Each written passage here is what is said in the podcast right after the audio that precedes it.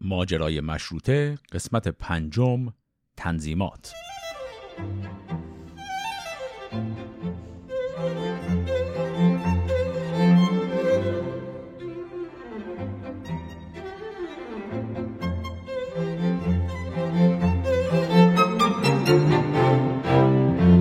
سلام من امیر خادم هستم و شما به پنجمین قسمت از ماجرای مشروطه گوش می‌کنید. در قسمت قبل حرف زدیم درباره مجموعه سیاست های اصلاحی که در عثمانی انجام شد و حدود سه دهه هم طول کشید و در کل تحت عنوان عمومی تنظیمات معروف شد. در قسمت می‌خوایم درباره تلاشی که در ایران دوره ناصرالدین شاه به تأسی از تنظیمات عثمانی انجام شد حرف بزنیم. بخش عمده تلاش هایی که تحت لوای تنظیمات در ایران داشتیم در دوران کوتاه صدارت فردی بود که در قسمت مربوط به بهایت هم یه بار اسمش اومد و اونم آقای میرزا حسین خان مشیر و دوله بود. اونجا عرض کردم که ما با این آقای مشیر و دوله خیلی کار داریم. بخش زیادی از چیزهایی که در این قسمت می‌خوایم صحبت کنیم درباره همین آقای مشیر و دوله و تلاش های ایشون برای سیاست های اصلاحی در ایرانه و البته مروری هم می‌کنیم بر اینکه چرا تلاش های ایشون شکست خورد. برای صحبت درباره سیاست های تنظیمات البته لازم است که مروری کنیم روی بخشی از تاریخ روشنفکری ایران در اون زمان چون بحث هایی که بعضی از روشنفکران ایران کردن نقش مستقیمی در شکلگیری بعضی از سیاست های تنظیمات حسین خانه مشیر و دوله داشت. و البته روشنفکرانی که مد نظر بنده هستن خودشون سیاستمدارم بودن و مناسب مختلف اجرایی هم داشتن. برای همین فقط اینطور نبود که کتاب و مقاله بنویسن بلکه در جایگاهی بودن که می‌تونستن به افکار مکتوب خودشون عمل هم بکنن. دو تا چهره مهم روشنفکری دوره تنظیمات رو بحث خواهیم کرد. یکی میرزا ملکم خان نازم و دوله و دیگری میرزا یوسف خان مستشار و دوله پس در این قسمت عملا می‌خوایم درباره سه نفر مفصل حرف بزنیم. حسین مشیر و دوله میرزا ملکم خان و یوسف مستشار و دوله قبل از اینکه بریم و این بحث رو شروع کنیم من یه نکته رو هم از باب احتیاط اینجا ارز کنم. این قسمت اولین باری هست که ما به تفصیل وارد جزئیات تاریخ سیاسی و امور اجرایی دوران قاجار میشیم. برای همینم از این قسمت به بعد ما با اسامی و القاب قاجاری خیلی کار داریم. بزرگترین بلا و دردسر برای هر کسی که تا حالا خواسته تفننی یه نگاهی به تاریخ قاجار بندازه این بدبختی اسامی و القابه. مخاطب امروزی به راحتی ممکنه تو این اسامی گم بشه. اولا که خیلی از این القاب شبیه هم هستن. مثلا در دوره مظفرالدین شما سه تا صدر اعظم داریم به نام های امین و دوله، عین و دوله و امین و سلطان. حالا شما این سه تا رو سه بار پشت سر هم بگی بعد قاطی می‌کنی کدومشون کدوم بود. حالا چه رسد به اینکه خیلی از این القاب تکرار هم می‌شد. یعنی وقتی که یک کسی که صاحب لقبی بود از دنیا می‌رفت شاه اون لقب رو می‌داد به نفر دیگه. برای همینم مثلا ما در تاریخ قاجار روی هم رفته هفت تا مشیر و دوله داریم. از این هفت نفر فقط یه دونش هست که ما تو این قسمت باش کار داریم که اسم و القاب کاملش میشه میرزا حسین خان مشیر و دوله سپه سالار فرزند میرزا نبی خان قزوینی. بعدا وقتی وارد بحث مجلس اول مشروطه بشیم یه مشیر و دوله دیگه اونجا هست که باش مفصل کار داریم به نام میرزا نصرالله خان مشیر و دوله ناینی که اون هیچ ربطی به این مشیر و دوله این قسمت نداره. بعدتر پسر همون نصرالله خانم میشه میرزا حسن خان مشیر و دوله پیرنیا که با ایشون هم جداگانه کار داریم چون نماینده مجلس میشه و بعدا نخست وزیر هم میشه. خلاصه که این القاب قطعا حتی بهترین مورخین رو همگاهی اوقات ممکنه گیج کنه. از این بابت عرض کردم که اگر توی این هزار توی القاب قاجاری گاهی اوقات گم شدید حالا خیلی هم قصه نخورید برای همه پیش میاد. مسئله ای نیست. به هر حال با هر مشقتی شده یه جوری راهمون رو پیدا می‌کنیم. حالا این بحث القاب قاجاری رو بذاریم کنار رو بریم و خود این قسمت رو با هم شروع کنیم.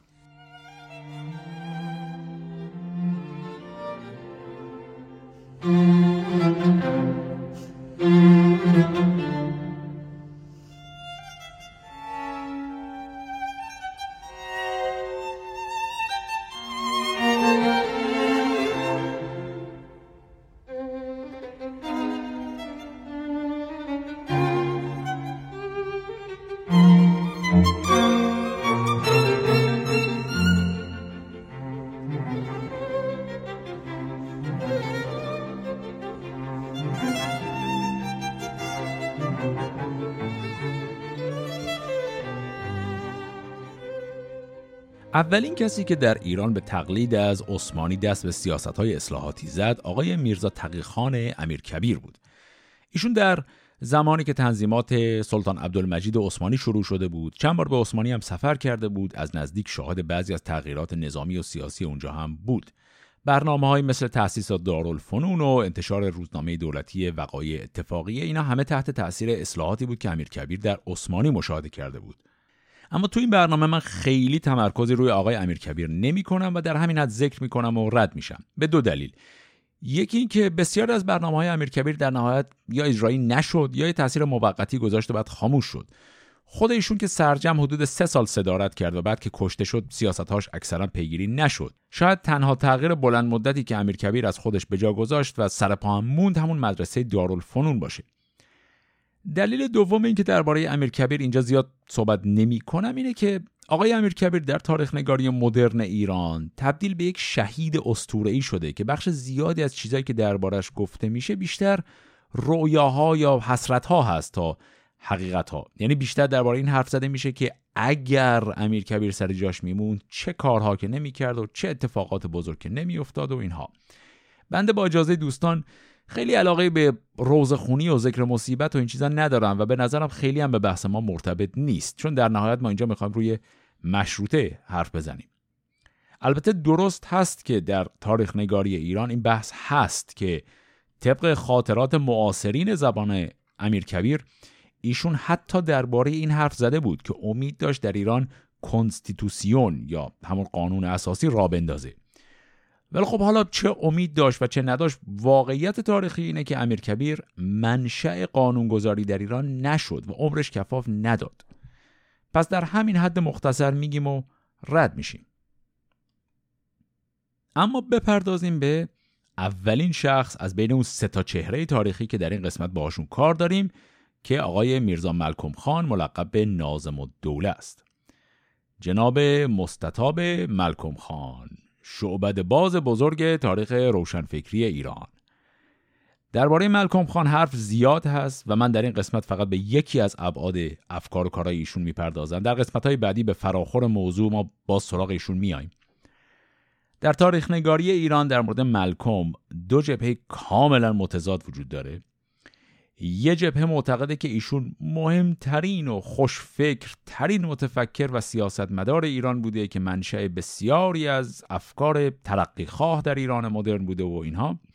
و جبهه مخالف معتقده که ملکم یکی از دقلبازترین شارلاتان هایی بوده که در تاریخ ایران معاصر داریم.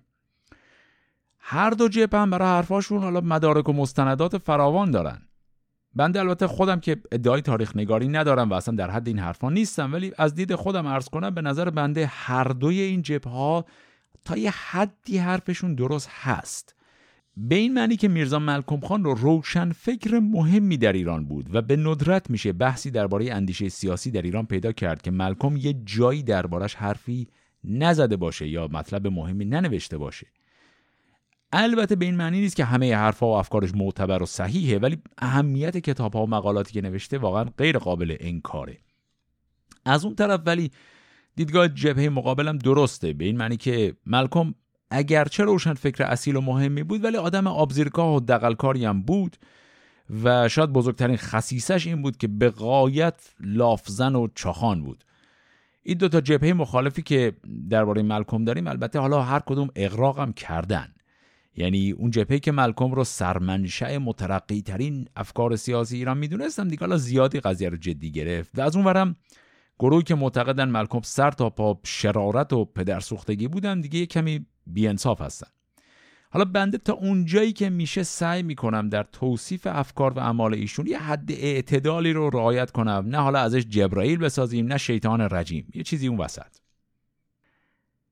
میرزا ملکم خان در سال 1212 هجری شمسی به دنیا آمد.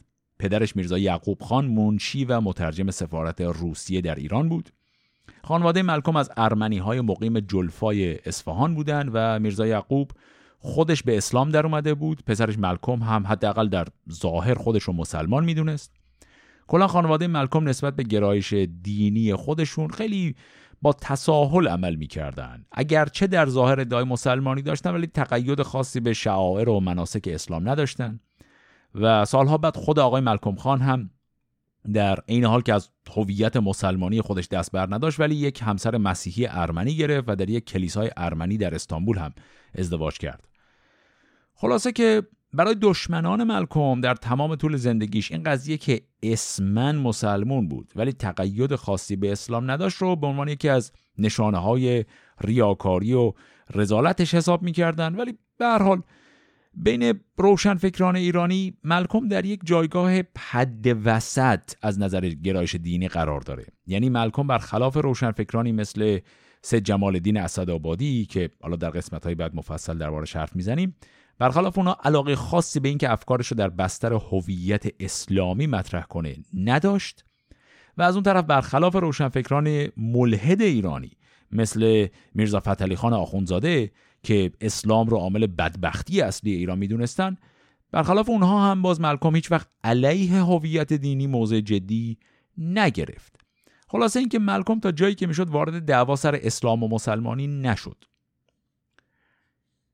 میرزا یعقوب پسرش ملکم رو در سن ده سالگی فرستاد به فرانسه و اونجا در مدرسه در پاریس ایشون درس خوند و در سن 18 سالگی به ایران برگشت. همین دوره نوجوانی که ایشون در فرانسه گذرون تاثیر عمیقی بر ملکم گذاشت چون اولا زبان فرانسهش روان و تمیز بود و از این نظر در ایران اون زمان کاملا سرآمد شده بود. ثانیا دوره مهم رشد شخصیتش که همون سالهای نوجوانی باشه رو ایشون در اروپا گذروند و به همین دلیل هم یه نگاه بالا به پایینی نسبت به هم نسلان خودش در ایران داشت. وقتی که ایشون به ایران برگشت به عنوان مترجم وارد دارالفنون شد چون معلمان نسل اول مدرسه دارالفنون اینا همگی اتریشی بودن نیاز به مترجم داشتن برای کلاساشون. ملکم خانی مدت کمی بعد از مترجمی خودش هم شروع به تدریس یک دو تا از کلاسای دارالفنون کرد و بعد از مدتی هم وارد دربار ناصرالدین شاه شد و اولین سمت رسمی درباری خودش رو هم از ناصرالدین شاه جوان گرفت. اون سمت هم مترجم همایونی بود یعنی ملکم مستقیما متون فرانسوی رو برای شاه ترجمه می‌کرد. این بازی زمانی که دربارش صحبت می‌کنیم بلافاصله بعد از خلع امیرکبیر از صدارت هست و صدر اعظم جدید اون زمان میرزا آقاخان نوری هست. یکی از مهمترین وقای سیاسی زمان صدارت میرزا آقاخان نوری قضیه جنگ حرات بود. که در اون نیروهای انگلیسی علیه ایران بودن و خواستار خروج ایران از منطقه هرات بودن. حالا ماجرای این جنگ خیلی طولانیه من بهش نمی‌پردازم اینجا اما خلاصه ارز کنم در انتهای قائله هرات نیروهای ایران تسلیم میشن و در سال 1234 هجری شمسی یک عهدنامه بین ایران و انگلستان در شهر پاریس امضا میشه. از طرف دولت ایران چند نفر نماینده به پاریس میرن برای این عهدنامه. که یکی از اونا آقای میرزا ملکم خان هست که احتمالا به خاطر دانش خوبش در زبان فرانسه به این مأموریت فرستاده شده بود. در اون زمان ملکم خان 22 سالش بود. و خب همونطوری که تا اینجا دیدیم میرزا ملکم خان با سرعت خارق العاده در سن پایین وارد درجات بالای نظام سیاسی ایران میشه و دمخور میشه با صاحب منصبان تراز بالای کشور. ملکم تا آخر عمرش این توانایی رو حفظ می‌کنه که با سیاستمداران بزرگ ایران حشر و نشر داشته باشه. با وجود اینکه در طول زندگیش بارها از سمتهای خودش اخراج میشه یا از چشم شاه میفته اما یه توانایی عجیبی داشت در اینکه دوباره خودش رو برگردونه بالا. میشه گفت ملکم رگ خواب جامعه سیاسیون ایران رو خیلی خوب بلد بود و همیشه می‌دونست چجوری راه خودش رو به دربار و دولت باز کنه. در همون سالهای جوونی ملکم خان اولین تلاش خودش برای تاثیرگذاری در سیاست ایران به عنوان یک روشنفکر رو انجام میده. در سال 1237 هجری شمسی ناصرالدین شاه صدر خودش میرزا آقاخان نوری رو عزل می‌کنه دلیل اصلیش هم نارضایتیش بود از شیوهی که قائله جنگ هرات به پیش رفت و منجر به از دست دادن بخش بزرگی از قلمروی شرق ایران شد وقتی که شاه میرزا آقاخان نوری رو عزل کرد به جای اینکه صدر جدید منصوب کنه اومد و کلا مقام صدارت اعظم رو از ساختار حکومت حذف کرد. و ادعا کرد خودش شخصا اداره امور مملکت رو به دست می‌گیره. در همون سال شاه یک شورای دولت تشکیل میده شامل 6 تا وزارت خونه وزارت های داخله، خارجه، جنگ، مالیه، عدلیه و وظایف اوقاف. چند ماه بعد دو تا وزارت جدیدم اضافه می‌کنه به نام وزارت علوم و تجارت و صنایع. پس در کل میشه 8 تا وزارت خونه همه زیر نظر خود شاه. در همون دوران میرزا ملکم خان یک رساله می نویسه به نام دفتر تنظیمات که یه نام دیگه هم داشت بهش می‌گفتن کتابچه غیبی. این اثر اولین اثر ملکم به عنوان یک روشنفکر مدرن ایرانیه. دفتر تنظیمات همطور که از اسمش برمیاد یه مجموعه دستورالعمل برای اصلاح نظام سیاسی ایران که ملکم بر اساس سالهای زندگی و تحصیل در فرانسه نوشته. این رساله یکی از اولین آثار ایرانیه که بحث تأثیر پذیری و تقلید از نظام سیاسی اروپا در ایران رو تئوریزه می‌کنه. اگه خاطرتون باشه در قسمت مربوط به بهاییت گفتم که در کتاب عبدالبها به اسم رساله مدنیه یه بحثی داشتیم بین مقایسه فناوری و علم سیاست. به این معنی که همونطور که از اروپا در علوم تجربی و فناوری باید تقلید کنیم در علم کشورداری هم باید گرته برداری کرد. کتاب ملکم همون استدلال رو در بطن خودش داره. با این تفاوت که ملکم کتابش رو حدودا 15 یا 16 سال قبل از عبدالبها نوشته بود. چند بخش کوچک از این کتاب رو بخونیم تا ببینیم ملکم چی میگه. ملکم بحث درباره نظریه حکومتداری رو اینطوری بست میده. اینجوری میگه. حکومت چند ترتیب مختلف دارد. هرگاه در یک طایفه حکومت کل در دست یک نفر باشد و اجرای حکومت در خانواده آن حکومت موروسی باشد ترکیب آن حکومت را سلطنت می‌گویند. و اگر حکومت موافق یک قرار معین نوبت به نوبت به اشخاص منتقل شود ترکیب آن حکومت را جمهوری مینامند. هر حکمی که از حکومت صادر شود و مبنی بر صلاح عامه طایفه باشد و اطاعت آن بالمساوی بر افراد طایفه لازم باید آن حکم را قانون می‌گویند. حکومت مرکب است از دو نوع اختیار یکی اختیار وضع قانون و یکی دیگر اختیار اجرای قانون. سلطنت دو ترکیب دارد. در هر حکومتی که هم اختیار وضع قانون و هم اختیار اجرای قانون در دست پادشاه است ترکیب آن حکومت را سلطنت مطلق گویند مثل سلطنت روس و عثمانی. و در حکومتی که اجرای قانون با پادشاه و وضع قانون با ملت است ترکیب آن حکومت را سلطنت معتدل مینامند مثل انگلیس و فرانسه. نظم و پیشرفت حکومت موقوف به جدایی این دو اختیار حکومت است و در سلطنت معتدل به جهت مفارقت این دو اختیار تدابیر دقیق و دستگاه های منظم دارند. اوضاع سلطنت های معتدل به حالت ایران اصلا مناسبتی ندارد. چیزی که برای ما لازم است تحقیق اوضاع سلطنت های مطلق است. سلطنت مطلق نیز بر دو قسم است. یکی سلطنت مطلق منظم و دیگری سلطنت مطلق غیر منظم. در سلطنت مطلق منظم مثل روس و نمسه و عثمانی اگرچه پادشاه هر دو اختیار حکومت را کاملا به دست خود دارد ولیکن به جهت نظم دولت و حفظ قدرت شخصی خود این دو اختیار را هرگز مخلوط هم استعمال نمی کند. هرگز نمی شود که سلاطین روس و نمسه به وزرای خود اختیار بدهند که هم قانون وضع بکنند و هم اجرای قانون این دو اختیار از هم دیگر فرق کلی دارند تا همینجا داریم می‌بینیم که ملکم می‌خواد چیکار کنه. ایشون داره نظریه تفکیک قوا رو یه طوری توضیح میده که با شرایط ایران همخوان بشه. یعنی اول اومد و دو نوع حکومت تعریف کرد. یکی سلطنتی یکی دیگه جمهوری. بعد گفت که خب سلطنتی ها یا قوای مقننه جدا دارن که اسمشو گذاشت سلطنت معتدل یا ندارن که میشه سلطنت مطلق. بعد دقت کنید نگفت سلطنت مشروطه به جاش گفت معتدل. چرا؟ چون همونطور که قبلا عرض کردم کلمه مشروطه اینجا هنوز در گفتمان سیاسی فارسی وارد نشده بود. فقط بعد از اینکه عثمانی وارد دوره مشروطه خودش شد این واژه هم ابداع شد و بعدم به فارسی اومد. خلاصه ملکم گفت ایران که اصلا شرط سلطنت معتدل رو نداره. پس همون مطلق رو بگیریم.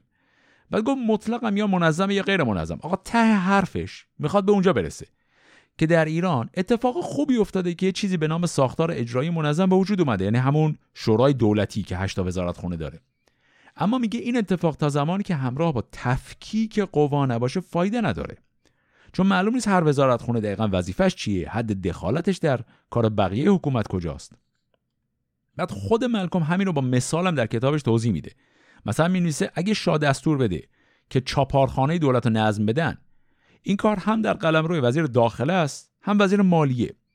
و چون هیچ کدومشون ممکنه گردن نگیره یا تو کار اون یکی دخالت کنه این قضیه به جایی نمی‌رسه. چاره که ملکم در کتابش پیشنهاد می‌کنه تأسیس یه ارگان دیگه است به نام دستگاه تنظیمات که این ارگان کاملا ابداع خود شخص ایشونه. دستگاه تنظیمات ارگانیه که موازی با دستگاه اجرایه و در حقیقت قوای مقننه کشور قرار باشه بدون اینکه وارد نظام مشروطه بشیم. پس یه جور ارگان حد واسطه که از یه طرف سلطنت رو مطلقه نگه داره و از طرف دیگه باعث محدودیت قوای اجرایی بشه که تکلیف اینا مشخص باشه. همین مثال چاپارخونه رو از خود متن کتاب بخونیم. اینطوری میگه. اگر دستگاه تنظیمات نکات نظم چاپارخانه را فقره به فقره مشخص نمایند و شروط نظم این عمل را به حکم پادشاهی بر عهده مجلس اجرا گذارند آن وقت هر وزیری که این عمل به او تعلق دارد یا باید حکم پادشاه را موافق شروط دستگاه تنظیمات نقطه به نقطه مجرا بدارد یا اینکه از منصب وزارت استعفا کند.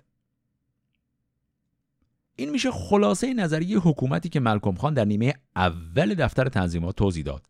لزوم تفکیک قوای مقننه و مجریه رو گفت. بعد یه جور قوه مقننه هم معرفی کرد که عملا مشروطه هم نباشه چون نظام سلطنت مطلقه رو دیگه زیر سوال نبره. اما بخش دوم کتاب ملکم خان خیلی جالب تره چون در این بخش شروع می‌کنه به تفصیل قوانینی که دستگاه تنظیمات باید اونا رو وضع کنه رو میگه.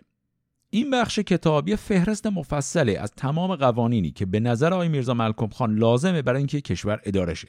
به زبون دیگه ایشون یه جور متن کامل قانون اساسی رو تو این کتاب از صفر تا صد نوشته. از قوانین کلی مثل اینکه ساختار حکومت ایران سلطنتیه بگیر تا رفته سراغ مسائل جزئی مثل تقسیمات کشوری ایران چیه ساختار قوای ارتش ساختار نظام مالیاتی نظام آموزش عمومی و خیلی چیزای دیگه. این بخش از کتاب ملکم خیلی جالب تره چون اولا حجم جزئیاتش خیلی زیاده. یعنی حتی اینکه قوای نظامی ایران باید چند تا سرباز داشته باشه رو هم نوشته. ثانیا در عین اینکه جزئیات زیادی داره خیلی واضحه که نویسنده این کتاب یه آدم ایدئالیست و جوانیه. چون یه جاهایی از قوانینش خیلی خام و آرمانیه بعد یه جایی دیگه خیلی سعی کرده فنی و دقیق باشه. یه ترکیب غریبی درست شده. مثلا قانون شماره ده اسمش رو گذاشته قانون بر احیای ایران. تو بند اولش نوشته جزای خائن دولت قتل است. تو بند دوم گفته هر وزیری که در امور حکومت خلاف قانون نماید خائن دولت است. به عبارت دیگه ایشون قانون رو یه طور نوشته که اگر یه وزیری کوچکترین خلافی کرد باید اعدام بشه. که خب نشون میده نویسنده خیلی آدم جوان و خامیه نسبت به آرمانهای حکومت داری یک تناقض جالبی در کتاب دفتر تنظیمات ملکم خان هست که شاید در نگاه اول به نظر کمی ایراد اضافی و ملا نقطه‌ای بیاد اما من دوست دارم که بهش توجه ویژه‌ای بکنیم. از یه طرف ملکم خواسته که ملزومات یک ساختار حکومت قانون رو در ایران به نوعی دور بزنه. یعنی در بخش اول کتاب اقرار کرده که در ایران امکان نداره بشه قوای قانونگذاری مجزا از سلطنت تأسیس کرد. جمهوریتی که اصلا حرفش نزن هیچ. سلطنت مشروطه که ایشون بهش می‌گفت سلطنت معتدل اون هم که گفته اصلا شدنی نیست. برای همین میاد و یه تخفیف میده. به جاش یه ارگان مقننه می‌سازه که کارش صرفا اینه که دستورای شاهو بگیره اونا رو طبقه بندی کنه وظایف دستگاه اجرایی رو مشخص کنه ابلاغ کنه بهشون. همین. اما از طرف دیگه میاد یه پیشنویس مفصل قانون اساسی برای خودش می‌نویسه که دقیقا خلاف اون دستگاه کوچولو و محدوده. مثلا نگاه کنید به قانون یازدهمی که ملکم تو این کتابش نوشته. من فقط بند اولش رو اینجا می‌خونم. مجلس تنظیمات در مدت یک سال کل احکام شرعی و دولتی که متعلق به امور مملکت داری است جمع خواهد کرد و به واسطه اجرای شروط قانونیت جزو قوانین دولت خواهد ساخت. حالا همین یه بند داشته باشیم. پس بالاخره این دستگاه تنظیمات قرار خودش اینقدر قدرت داشته باشه که کل قوانین کشور رو در از یه سال بنویسه و به تمام ارگانا ابلاغ کنه و خلاص خب اگه همچی قدرتی برای مجلس متصور بشیم که از هر نظام مشروطه هم فراتر میریم. این عملا دیگه با سلطنت مطلقه که همخوان نیست. این یه افراط و تفرید جالبیه در نظریه حکومتداری ملکم خان در این کتاب. از یه طرف اینقدر محافظه کاره که حتی حاضر نیست امکان مشروطیت نظام رو لحاظ کنه و سعی می‌کنه یه طوری بدون خدشه به قدرت مطلقه پادشاهی یه جور قانونگذاری نصف نیمه رو هم بذاره لای دستگاه حکومت. بعد از اون طرف میره و یه مجموعه قوانینی می که درش حتی حکم اعدام برای وزرای خلافکار رو هم لحاظ کرده. میشه بخشی از این افراط و تفرید حالا گذاشت به حساب جوانی و خامی نویسنده و اینکه به حال این اولین تلاش تئوریک در ایران بود برای معرفی حکومت قانون. پس حالا عیبی هم نداره اگه چند تا تناقض هم درش باشه. اما غیر از بحث خامی و جوانی یه چیز دیگه هم هست اینجا و یکی از خصایص شخص ملکم خان در مقامه روشنفکره جلوتر مثال بیشتر از این می‌بینیم.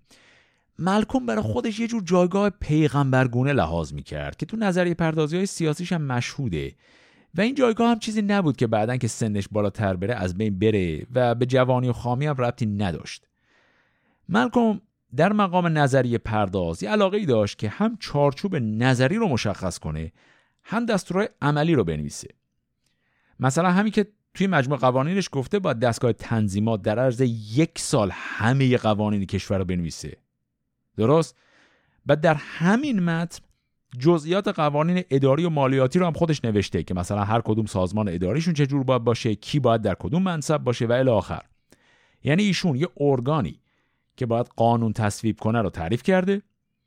بعد قوانینی که اون ارگان باید بعدا تصویب کنه رو هم پیشاپیش براش نوشته. یعنی با دست خودش وجب کرده و بریده و دوخته و خلاصه در عرض یک کتاب تمام مشکلات ایران یه جا حل کرده. حالا اینی که گفتم از باب بیاعتبار کردن دیدگاه های ملکم خان البته نیست بلکه می‌خوام توجه کنیم به مخمسه ای که روشنفکری ایران در اون زمان گرفتارش شد. خیلی از چیزایی که ملکم مطرح کرد برای اولین بار در ایران اون زمان به شکل ساختار یافته و تئوریزه مطرح شد. مثلا در همین مجموع قوانینی که در دفتر تنظیمات نوشت ملکم مفصل درباره نظام آموزش عمومی هم حرف زده و سه مقطع رو معرفی و نامگذاری کرده به اسم مدارس تربیه، فضلیه و عالیه که اینا دقیقا بر اساس همون ساختار سگانه آموزش ابتدایی متوسط و عالی هستن که در قسمت قبل از عرض کردم اول تو فرانسه ابدا شده بود و دیدیم که در عثمانی هم به مرور زمان پیاده شد. ملکم خان به واسطه اینکه خودش تحصیلات فرانسوی داشت با این نظام سه مرحله ای آشنا بود. و تو این کتاب جزئیاتش هم نوشته. حتی در این حد که دروس هر مقطع چه چیزایی باشن رو هم نوشته. اما مشکل نظری ملکم همونی بود که عرض کردم. یعنی از یه طرف در چارچوب حکومت داری خیلی محافظ کاره و از طرف دیگه در جزئیات اصلاحات دنبال اینه که بدون عوض کردن چارچوب کلی تمام مزایای یک نظام حکومت قانونی رو هم به ایران معرفی کنه. اما سال مهم اینه که این کتابی که ملکم نوشت تأثیری هم تو چیزی داشت؟ اینکه حالا چند نفر این متن خوندن که خب جوابش غیر ممکنه. اما از بعضی از شواهد و قرائن میشه دید که دفتر تنظیمات ملکم خان در بدنه سیاست ایران تاثیرگذار بود. در همون زمانی که این کتاب نوشته شد ناصر شاه تصمیم به تأسیس یک ارگانی گرفت به نام مجلس مسلحت خانه بریم و یه نفسی تازه کنیم و بعد برگردیم و کمی درباره این مسلحت خانه حرف بزنیم.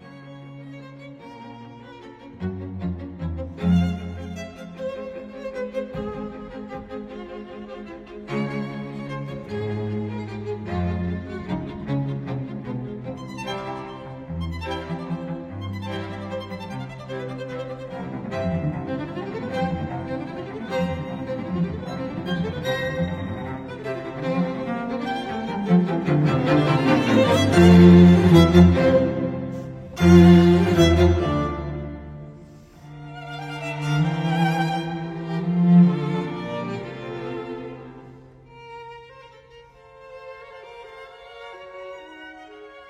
مورد مسلحت خانه همین ابتدا ارز کنم که ما هیچ مدرک تاریخی معتبری نداریم یا حداقل من ندیدم که نشون بده مجلس مسلحت خانه تحت تاثیر مستقیم دیدگاه ملکم خان تأسیس شد. اما همزمانی تأسیس این ارگان با کتاب ملکم بعیده که اتفاقی باشه. در آبان سال 1238 هجری شمسی کتابچه قواعد مجلس مسلحت خانه در ایران منتشر شد. این مجلس قرار بود در کنار شورای دولت یعنی همون مجموعه وزرای هشتگانه که سال قبلش ناصر شاه تأسیس کرد قرار بود در کنار اون کار کنه. در متن کتابچه قواعدش نوشته بود که این مجلس حق دخالت در امور پلیتیکه نداره ولی در باقی امور مملکتی از تجارت و زراعت گرفته تا مداخل و مخارج کشور می‌تونه نظر بده. یه نکته هم ذکر کنم در گفتمان عمومی دوره قاجار به خصوص دوره ناصری این کلمه پلیتیک معمولا به معنی دیپلماسی یا سیاست خارجی بوده نه سیاست به شکل کلی. پس این مجلس مصلحت خانه اجازه دخالت در دیپلماسی خارجی رو نداشته ولی در مسائل داخلی کشور حق نظر داشت.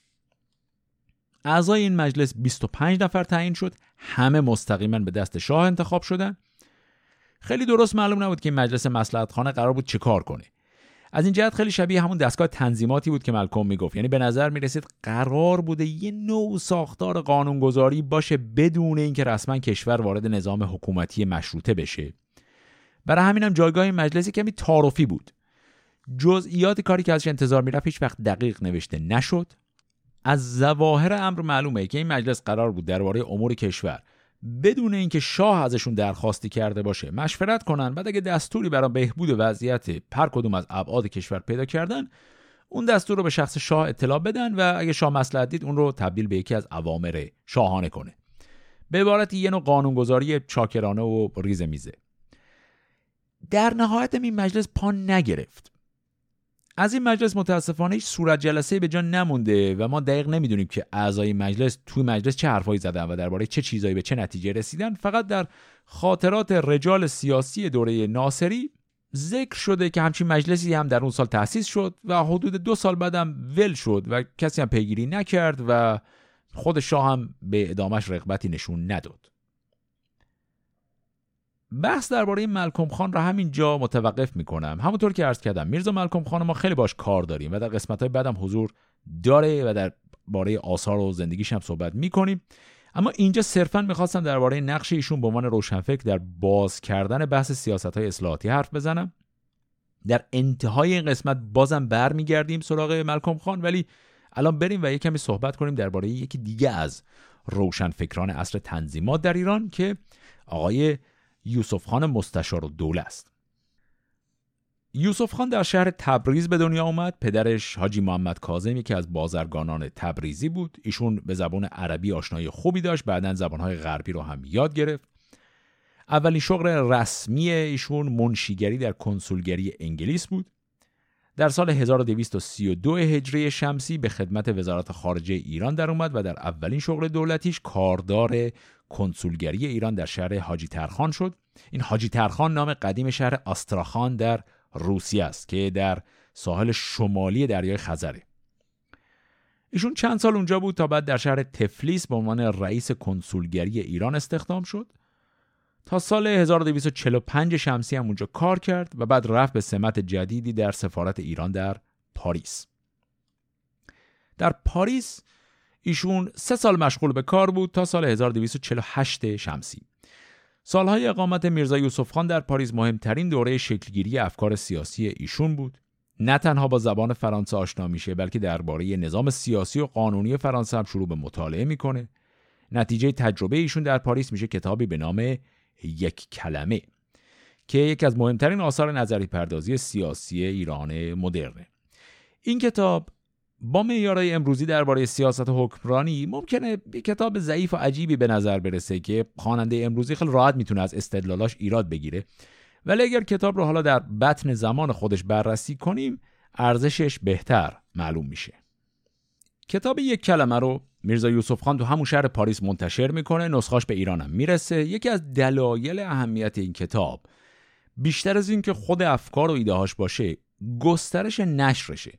مثلا برخلاف رساله دفتر تنظیمات ملکم خان که بحثشو کردیم این کتاب یک کلمه تو همون زمان با تکنیک چاپ سنگی منتشر شد نسخه زیادی از اون در دست بود. خلاصه اینکه این کتاب محل بحث‌های روشنفکری مفصلی در ایران دوره ناصری شد و خیلی از متفکرین ایرانی دربارش مطلب نوشتن. اینجا بیایم ما با هم یه مروری روی این کتاب بکنیم. کتاب یک کلمه در حقیقت یک تفسیریه بر متن بیانیه حقوق انسان و شهروند که یه بار تو قسمت قبل عرض کردم. اگه خاطرتون باشه تو بحث تاریخ عثمانی عرض کردم یه فرمان معروفی به اسم خط شریف گلخانه با تأثیر مستقیم از یه متن فرانسوی نوشته شده بود. به نام بیانیه حقوق انسان و شهروند که این متن تو همون دوره انقلاب کبیر فرانسه نوشته و تصویب شده بود.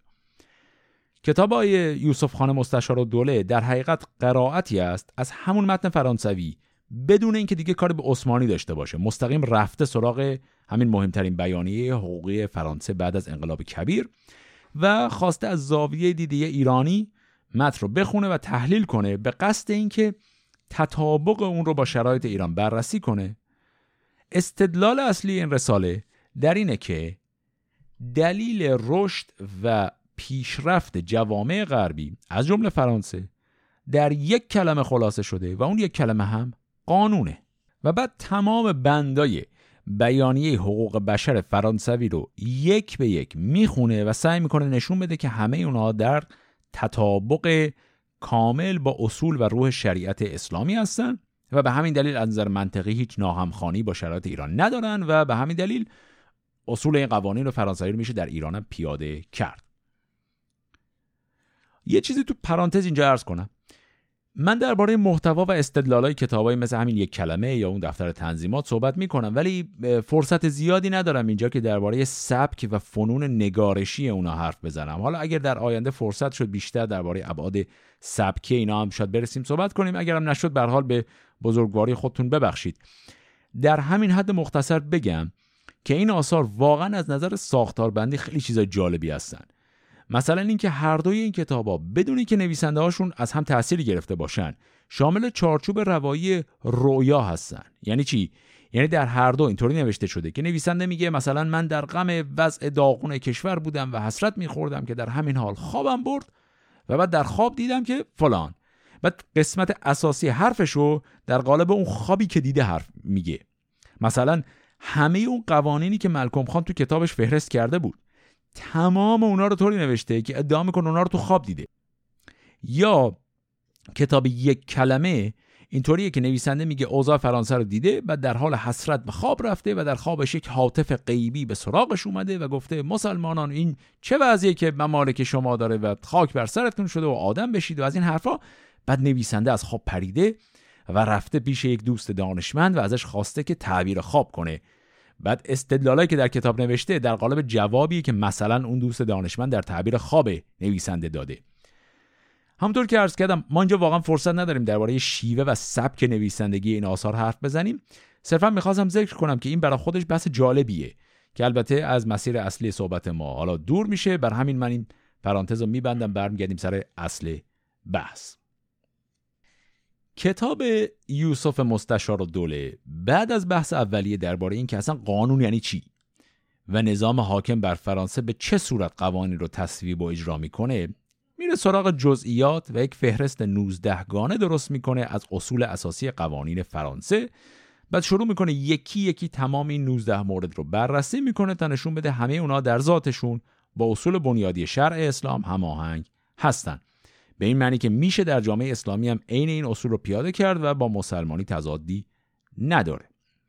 حالا بنده هر 19 تا رو مرور نمی‌کنم چون خیلی بحث طولانی میشه اما بیام یه چند تاشو نگاه کنیم. مثلا در فقره دوم گفته منصب و رتبه دولت برای هیچ کس ممنوع نیست اگر اهل باشد. بعد در توضیحش اینو نوشته. فقره ثانویه از فقرات نوزدهگانه کنستیتوسیون فرانسه عبارت از امتیاز فضلی است یعنی نایب شدن به منصب و رتبه دولت از روی فضل و علم. مقصود از فضل و علم نه این است که یک نفر سرتیپ یا یک نفر حاکم در علوم انشاء و ادبیات ماهر و فاضل باشد بلکه مقصود این است که یک نفر سردار در بد و طفولیت علوم متعلقه به نظام و لشکرکشی را تحصیل کرده و در مدرسه نظامی عمل آن را نیز ببیند و بعد داخل خدمت اسکریه شده و مراتب را به تدریج طی کرده و در وقت و موقع خود به رتبه سردار یا سپهسالاری برسد. در این باب نیز خدای مهربان ما را از ارشاد و هدایت محروم نفرموده چنان که در سوره حجرات می‌فرماید ان اکرمکم عند الله اتقاکم یعنی عزیز و مکرمترین شما نزد خداوند پرهیزگارتر شماست. و باز در سوره هود میفرماید و یعط کل ذی فضل فضله یعنی بدهد خدای هر صاحب فضلی را جزای فضل او. باز در سوره آل امران میفرماید لا او عمل عامل منکم. یعنی ضایع نگردانم عمل عاملی را از شما. باز در سوره النجم میفرماید لیجزی الذین اساءوا بما عملوا و یجزی الذین احسنوا بالحسنا یعنی سزا دهد آنان را که بد کردند و جزا دهد آنان را که نیکویی کردند به مسوبت نیکو.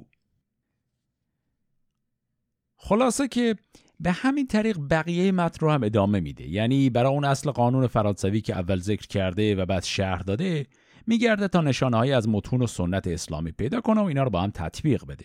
به همین شکل مثلا برای اصلی که درباره حق مالکیت فردی هست مثال میاره از سوره ماعده که گفته دستهای سارق رو باید قطع کرد. یا برای اصل آزادی بیان هم مثال میاره درباره اهمیت امر به معروف و نهی از منکر. در بعضی موارد هم از یک آیه یا روایت خاص مثال نمیاره بلکه صرفا به کلیات همخانی اصول اسلام با یه اصل قانونی اشاره کرده. همونطور که عرض کردم اگه بخوایم از منطق این کتاب با دانشی که امروز داریم ایراد بگیریم خیلی کار سختی نیست.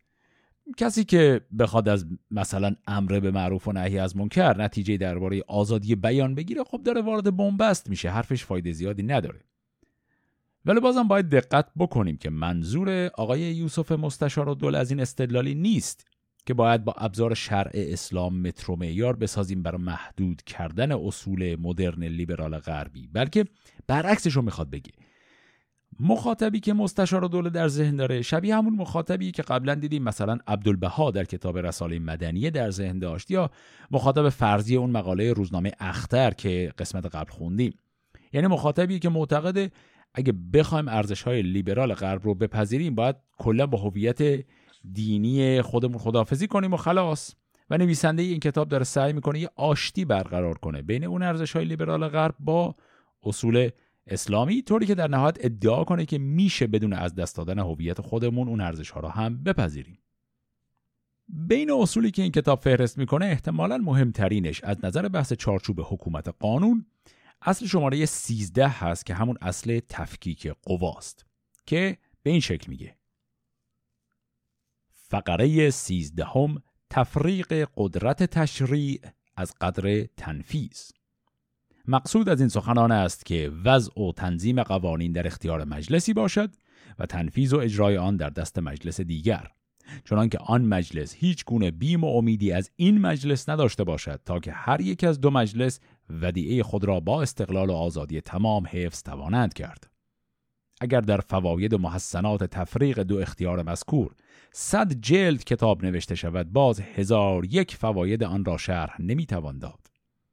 الان هر گونه ترقی و قدرت و قوت و ثروت و مأموریت و تجارت در دول فرنگستان دیده می شود از نتایج جدایی دو اختیار است. و هر قسم بینظمی و بیپولی و عدم قدرت و مکنت در صنایع و تجارت و زراعت در مشرق زمین مشاهده می شود از اختلاط و امتزاج دو اختیار است. اقلای روی زمین از روی تحقیق و تجربه گفتند در دولتی که دو اختیار مخلوط هم استعمال بشود ممکن نیست که باعث ضعف و خرابی و بلکه بالمعال سبب انقراض آن دولت نگردد. بالجمله این قانون مستحسنه فرنگستان نیز از قوانین قدیمه اسلامیه است چنانکه در ایام پیشین مجتهد و مفتی در وظیفه خود و والیان و محتسبان در وظیفه اجرا و تنفیذ مستقل بودند. اگرچه تنظیم قانون و تنفیذش در حقیقت به مرجع واحد یعنی به وحدت امامت مربوط است ولی در ترتیب تفرق واجب است. خب اینجا چی گفت؟ استفاده ایشون از واژه مجلس اینجا به معنی التزام به دموکراسی نیست البته. مجلس رو به معنای مجلس عام وکلای ملت نمیگه. صرفا داره میگه اون ارگانی که مسئول تنظیم قوانینه و اون ارگانی که باید اجرای قوانین بکنه از هم جدا هستن. بعد برای انتباقش گفته ما هم در اسلام از قدیم نقش مجتهد رو داشتیم که کارش صدور فتواه و نقش والی و محتسب رو هم داشتیم که کارش اجرای احکامه و این دوتا جدا هستن. خب ایراد ساده ای که میشه اینجا گرفت اینه که این حرف اصلا غلطه. یعنی چه در تاریخ صدر اسلام و چه اسلام دوره صفوی و قاجاری تا دلت بخواد مثال هست از وضعی که در اون قاضی شهر و مجری حکم شهر جفتش یه نفر بوده. و اگرچه حالا شغلی به نام مختصب وجود داشته که از مجتهد جداه ولی خود همون مختصب در عمل می‌تونست بر اساس تشخیص خودش از احکام اسلامی هم هم قضاوت کنه و هم اجرای حکم. بعد از اون طرف مجتهد هم همیشه این اجازه رو داشت که حکمی که خودش بهش فتوا داده رو شخصا اجرا هم بکنه. بس اصلا این حرف که در شرع اسلام ما تفکیک قوا داریم که خب کلا حرف غلطیه. اما این یه ایراد ظاهری و ساده است. اجازه بدید یه ذره دقیق تر بشیم. یک مسئله بزرگتر کتاب آقای مستشار دوله رو هم نگاه کنیم. آدم ممکنه وقتی این کتاب رو می‌خونه این سوال رو بپرسه که خب اگه تمام قوانین لیبرال غربی با اصول شریعت اسلام همخوان هست پس دیگه مشکل چیه؟ یعنی قاعدتا اگه اینا همین الان در حال اجرا شدن هست پس ما دردمون چیه که باید دنبال تقلید از اصول قانون فرانسه باشیم؟ همین الان ایران باید مثل فرانسه باشه دیگه.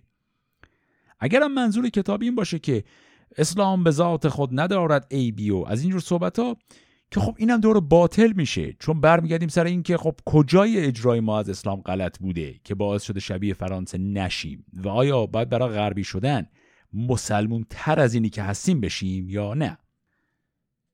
نکته جالب اینه که خود آقای یوسف خان مستشار و دوله به این ایراد بنیادی واقف هست و در ابتدای کتابش درباره فرق بین قوانین مدرن فرانسه و وضعیت ایران یه سری توضیحات جالبی داده که این توضیحات با چیزی که در بقیه کتاب نوشته تناقضی داره. یعنی خودش متوجه گیر قضیه هست. حالا در ابتدای کتاب چی گفته؟ گفته که همین یک کلمه که منظور کلمه قانون هست پنج تفاوت اصلی با اون چیزی که مسلمان به عنوان قانون شریعت می‌شناسن داره. حالا این پنج تفاوت چیه؟ اول اینکه قوانین فرانسه به دست دولت و ملت نوشته شده نه به یک رأی واحد. دومی اینه که قوانین فرانسه واضح و جامع هستن. برخلاف قانون شرع که از یه مجتهد به مجتهد که فرق داره و بر اساس میزان قوت و ضعف روایات اسلامی هست. سوم اینکه قوانین فرانسه به زبان عامه مردم نوشته شده. نیاز به شرح نویسی و حاشیه نویسی نداره. چهارمی و پنجمی از نظر ایشون از همه مهمتره. بر همین مستقیما من میام از متن. می‌خوام نقل قولشون کنم. فقط توضیح بدم این چیزی که الان می‌خوام بخونم توش از واژه کد استفاده می‌کنه. منظورش از کد همون قانون به زبون فرانسوی هست. اینطوری میگه. فرق چهارم که عمده و اهم است آن است که کد فقط مصالح دنیویه را شامل است چنان که به حالت هر کس از هر مذهب و ملت که باشد موافقت دارد و امور دینیه را کتاب مخصوص دیگر هست. اما در کتاب شرعی مسلمانان مسائل دنیا با امور اخرویه چون سلات و صوم و حج مخلوط و ممزوج است.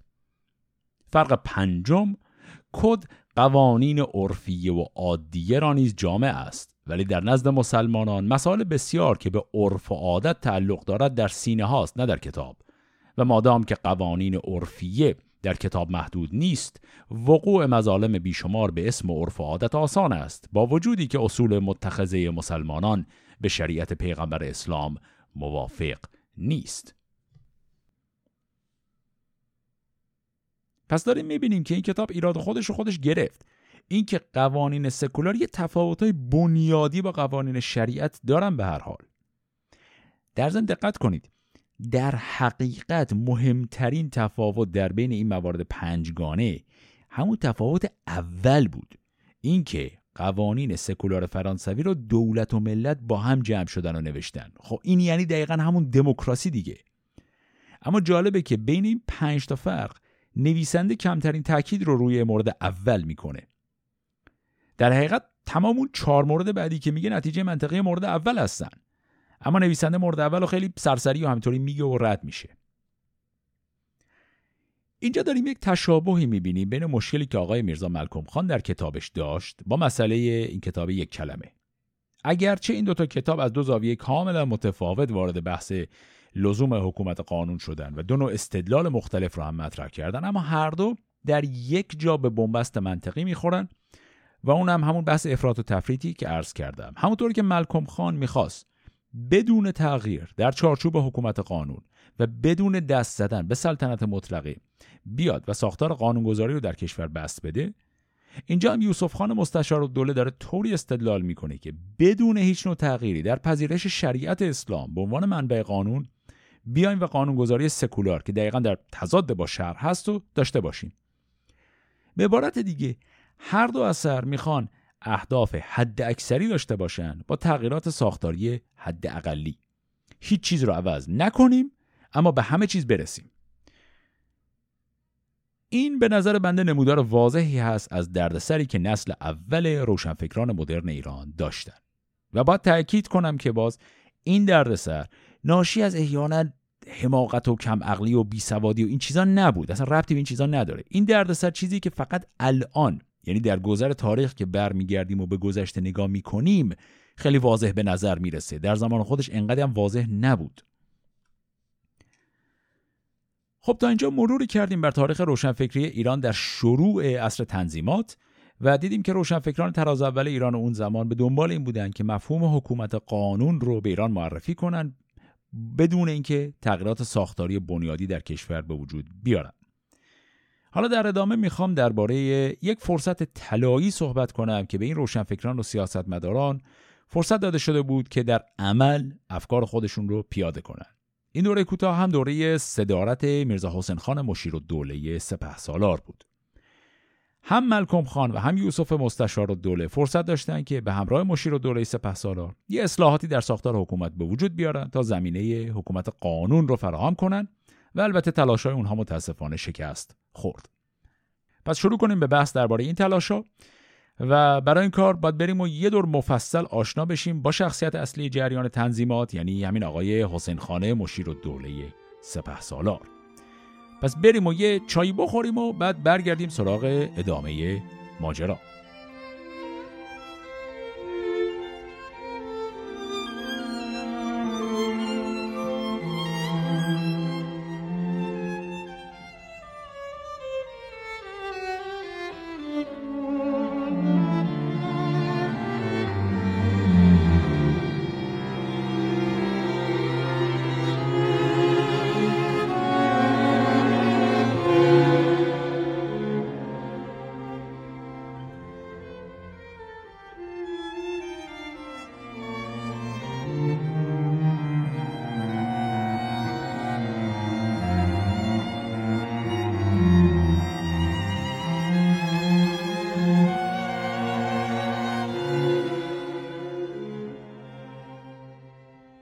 میرزا حسین خان مشیر و دوله در سال 1206 هجری شمسی به دنیا آمد. پدر ایشون میرزا محمد نبی خان قزوینی بود که در اون سالها در دربار محمدشاه قاجار سمتهای مختلفی داشت.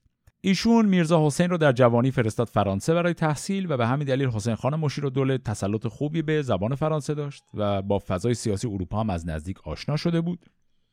اولین شغل دولتی میرزا حسین خان در زمان صدارت امیر کبیر شروع شد. ایشون در سال 1229 شمسی به عنوان کارپرداز کنسولگری ایران به بمبئی رفت. مراتب شغل رو همینطوری طی کرد و بالا رفت تا در نهایت در سال 1237 شمسی فرستاده شد به سفارت ایران در استانبول و دوازده سالم اونجا موند و به مرور زمان به درجه سفیری ایران در عثمانی رسید. لقب مشیر و دوله را هم در همون زمانی که سفیر ایران شد گرفت. سالهای کار و اقامت حسین خان مشیر و دوله در استانبول از حیث شکلگیری دیدگاه های سیاسی ایشون خیلی مهمه. سالهای کار ایشون در سفارتخانه همزمان شده بود با دوره صدارت فعاد پاشا و آلی پاشا در عثمانی که اوج دوره تنظیمات بود. ایشون دو سال بعد از اینکه خط همایون 1856 نوشته شد کارش رو در عثمانی شروع کرده بود و از نزدیک در جریان مسائل اصلاحات اونجا بود. در ضمن چون در جوانی به فرانسه هم رفته بود دانش خوبی درباره های لیبرال غربی هم داشت. نامه‌ای که در اون سالا به عنوان گزارش خطاب به وزارت خارجه ایران مینوشت شامل شرح مفصل تنظیمات عثمانی به اضافه تحلیلایی که خود ایشون داشت درباره اینکه مشابه این برنامه تنظیمات رو چطور میشه در ایران هم پیاده کرد. بخش کوچکی از یکی از این نامه ها رو با هم بخونیم. متن کامل این نامه رو من در اختیار ندارم. ولی چیزی که می‌خوام بخونم نقل قول شده در کتاب اندیشه ترقی و حکومت قانون اثر فریدون آدمیت. در این نامه که در سال 1245 شمسی نوشته شده ایشون اینطوری میگه. اوضاع عمومی عثمانی به جهات عدیده مختل و مخشوش است. طبعه مسلمه نیز نهایت انزجار خاطر را علنا اظهار می نمایند و میل خود را به انعقاد مجلس پارلمنت بیان می کنند و می گویند سلاطین عثمانی در هیچ عصر و ایام مردمان عاقل و مدبر که از عهده مملکت داری توانند برایند نبودند. ولیکن وکلای مدبر و عاقل همیشه وجود داشتند و اداره مملکت در عهده آنها بوده است و سلاطین را از اسراف منع نموده و خزانه دولت را معمور نگاه داشتند. عوض اینکه اداره شست کرور عبادالله و سرنوشت همه آنها در ید قدرت 4 5 نفر وکلاست بهتر نمی شود که در دست 300 400 نفر مبعوثان ملت بیفتد و وکلای دولت در نزد مجلس پارلمنت مسئول و مورد مؤاخذه باشند و افعال ایشان محل ایراد یا تحسین عمومی واقع شود و اگر خطایی کردند این دسته معزول و دسته دیگر روی کار آمده مشغول خدمت و دولت ملت گردند. در ادامه همین نامه درباره وضع عمومی گفتمان سیاسی عثمانی هم میگه که روزنامه ها در این کشور زیاد شدن و باعث تغییرات فکری شدیدی در جامعه شدن و بعد اینو میگه. از وقایع جمیع دول به طور واضح و زباندار می نویسند که ادنی تبعه عثمانی از امور پلیتیک دول خارجه استحضار حاصل نمودند و اکثری از روزنامجات به عبارات مختلف مسئله لزوم پارلمنت را بیان نموده و از آن را به حرکت می آورند. به قدر مسئله انعقاد و تشکیل مجلس پارلمنت در اذهان طبعی مسلمه عثمانی جا گرفته و حواسها مشغول او شده است که احتمال شورش و بلوا می رود. حالا این نامه رو ایشون کی نوشته؟ ده سال قبل از نوشتن قانون اساسی مشروطه و برگزاری انتخابات در عثمانی یعنی این چیزی که ایشون هی داره درباره لزوم تشکیل مجلس پارلمانی میگه این بخشی ناشی از درک و سواد سیاسی خودش بوده که اروپا را هم دیده و حالا داره درباره مزایای حکومت مشروطه حرف می‌زنه. و بخشی هم ناشی از مطالعه روزنامه های اون زمان عثمانی که باعث شده تغییرات گفتمان سیاسی در کشور به وجود بیاد. این روزنامه‌ای هم که ایشون بهشون اشاره می‌کنه همون آثار روشنفکرایی است که در قسمت قبل عرض کردم تحت عنوان گروه یعنی عثمان لیلر یا اصطلاحا عثمانی های جوان کار می‌کردن.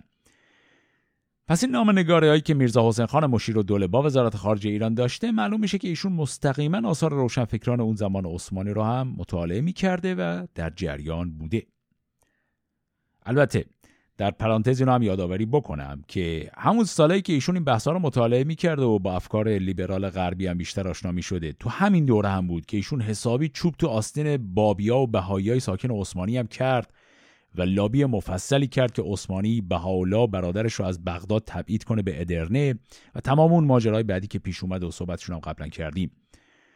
خلاصه که آدمیزاد به حال موجود چند بودی هست دیگه. گاهی اوقات از یه طرف اصول سکولار و لیبرال رو یاد می‌گیره از طرف دیگه هم اقلیت های دینی رو میچزونه جفتش با هم. حالا این پرانتز رو ببندیم برگردیم سر مسیر شغلی میرزا حسین خان. در سال 1249 هجری شمسی ناصرالدین شاه یه سفر زیارتی می‌کنه به عتبات عالیات در عراق و اونجا مشیر و دولم طبعا چون سفیر در عثمانی بود دیگه می‌رسه به خدمت شاه تمام کارهای سفر و اقامتش رو انجام میده. به نظر می‌رسه ناصر شاه در این بازه که همدم حسین خان مشیر و دوله شده از میزان پیشرفتی که در عراق طی اون سالها اتفاق افتاده متأثر میشه و دستور میده که در بازگشت حسین خان مشیر دولم باش برگرده به ایران و از تجربیات کار در عثمانی استفاده کنه در شورای دولت. دو تا سمت وزارت رو همزمان به ایشون میده. یکی وزیر عدلیه و دیگری وزیر اوقاف و وظایف. بیام اینجا کم صحبت کنیم درباره این دوتا وزارت خونه که اصلا کارشون چی بود و آقای حسین خان مشیر و دولت تو سالهای وزارتش چه اصلاحاتی در این دوتا ارگان کرد. اول از وزارت اوقاف و وظایف شروع کنیم. اصلا این اوقاف و وظایف یعنی چی؟ اینجا منظور از وظایف همون مستمریه یعنی پولی که به شکل منظم افراد می‌گرفتن به عنوان حقوق. پس این وزارت خونه مسئول پرداخت مستمری های دولتی در سرتاسر سر کشور بوده. اوقاف هم اینجا فقط به معنی اوقاف دولتی هست. یعنی در ایران از زمان صفوی املاکی بودن که وقتی وقف شدن تولیت وقفشون رو به نام شاه زدن. مثلا حرم امام رضا شاب دولزی تمام اماکن مقدس به اضافه زمین های زراعی و بعضی املاک شهری که وقفشون به نام شاه بود. و خب هر کسی که شاه می‌شد تولیتش میافتاد به اون فرد. این اوقاف همه محل درآمد دولتی بودند و این وزارت اوقاف و وظایف مسئول اینا بود. پس اینجا دقت کنیم. هر وقفی که مثلا دست علمای دینی بود از هیته کار این وزارتخانه جدا بود. فقط اوقاف حکومتی زیر دستشون بود. آقای حسین خان مشیر دوله حدود یک سال وزارت اوقاف و وظایف در اختیار داشت. در اون بازی یکی از برنامه‌هاش نظمدهی به شیوه پرداخت وظایف در شهرهای غیر از تهران یا اصطلاحا در ولایات بود. به نظر می‌رسه تا قبل از ایشون پرداخت وظایف ولایت ها بی‌نظم بوده. به این شکل که کل میزان پرداختی برای یک ولایت رو میفرستادن برای حاکم اونجا و بعد حاکم تقسیمشون می‌کرده. یا چیز شبیه به این. خلاصه این وسط پول زیاد دست به دست می شده و تا برسه به اون فرد اصلی هر کسی این وسط برای خودش ناخونکی هم می‌زده. چاره کار آقای مشیر دوله این بود که در هر ولایت یه مجلس تشکیل بشه از بزرگان محلی. اون مجلس وظایف یا همون مستمریا رو پرداخت کنه صورت جلسه کنه همه اعضا امضا کنن و بفرستن برای پایتخت. که تو این حالت معلوم بشه پولا به چه صورت پخش شده. این تصمیم آقای مشیر دوله نمونه کلاسیک شیوه مدیریت ایشون بود. به طور خلاصه ارز کنم آقای حسین خان مشیر دوله تخصص خوبی داشت در اینکه برای هر مسئله ای یک گروه را بندازه. حالا میشه اسمشو گذاشت یک کمیته یا کمیسیون یا کارگروه یا مجلس یا هر کلمه ای شیوه حل مسئله ایشون اینطوری بود که اگه فلان جا خر تو خر شده معلوم نیست کی داره چی کار می‌کنه یه زمانی که پول در میونه از همه میان وسط وقت حسابرسی که برسه همه تقسیم میندازن گردن یکی دیگه. تو این حالت ایشون از طریق تشکیل همین مجالس و کمیسیون ها قضیه رو حل می‌کرد که دقیق معلوم بشه کی چی کار است و آدما هم پای صورت جلسهشون امضا کرده باشن که حساب پس بدن. به زبون امروزی اگه بخوام بگیم حسین خان مشیر و دوله تخصص داشت در راه انداختن بروکراسی مدرن اداری. هر جایی که سمت اجرایی پیدا می‌کرد اولین کارش همین بود که بروکراسی سازمان یافته بپا کنه یه نظم اداری به همه چیز بده. عین این قضیه درباره اون وزارتخونه دیگه که زیر دستش بودن برقرار شد یعنی وزارت عدلیه. بازم بیایم از اول بپرسیم که اصلا وزارت عدلیه کارش چی بود؟ آیا همون دادگستری مدرنه؟ جواب اینه که هم بله و هم نه. از یه طرف خب نظام دادگستری مدرن طبعا نیاز به قانون داره. بدون قانون که دادگستری اصلا معنی نداره. از اون طرف همونطوری که قبلا هم اشاره کرده بودم در ایران اون زمان دو رکن عرف و شرع وجود داشت که عملا به جای قانون کار می‌کرد. پس چیزایی مثل قوانین خانواده مثل عقد و طلاق و نفقه و چیزایی از این قبیل همه می‌رفت زیر دست علمای دین و طبق قانون شرع عمل می‌شد. یا همینطور قوانین مربوط بازرگانی و قراردادهای تجاری هم اکثرا تحت مجموعه قواعد شرع انجام می‌شد. از اون طرف خیلی از چیزهایی که زیر مجموعه نظام حکومت بود و مستقیما طبق عرف حاکمان ولایت اجرا می‌کردن. مثلا خیلی از چیزهایی که امروزه تحت عنوان قوانین کیفری حسابشون می‌کنیم و مواردش رو میبردن پیش حاکم اون ولایت و حاکم مثلا حکم می‌داد که فلانی رو صد تا فلک بزنن. چیزایی از این قبیل. طبعا این وسط محدوده بین شرع و عرف هم اصلا خطکشی دقیقی نداشت. مثلا بر خیلی از احکام کیفری هم قوانین شرع وجود داره. ولی در عمل مجازات میافتاد دست قوای سیاسی منطقه و الزاما هم همیشه طبق آین شرع عمل نمی‌کردن. خلاصه همونطور که می‌تونید حدس بزنید ساختار منظمی وجود نداشت. از همون سال 1237 هجری شمسی که گفتم ناصرالدین شاه صدر اعظم خودش آقا خان نوری رو اخراج کرد و وزارت خونهایی تأسیس کرد از همون زمان چیزی به نام وزارت عدلیه کارش این بود که همین وضع بی سر و سامان و نظام بده. اما تا سال 1249 شمسی که میرزا حسین خان مشیر و دوله این وزارت خونه رو به دست گرفت به نظر نمی‌رسه که این وزارت کار زیادی برای نظمدهی به امور دادگستری کرده بوده باشه.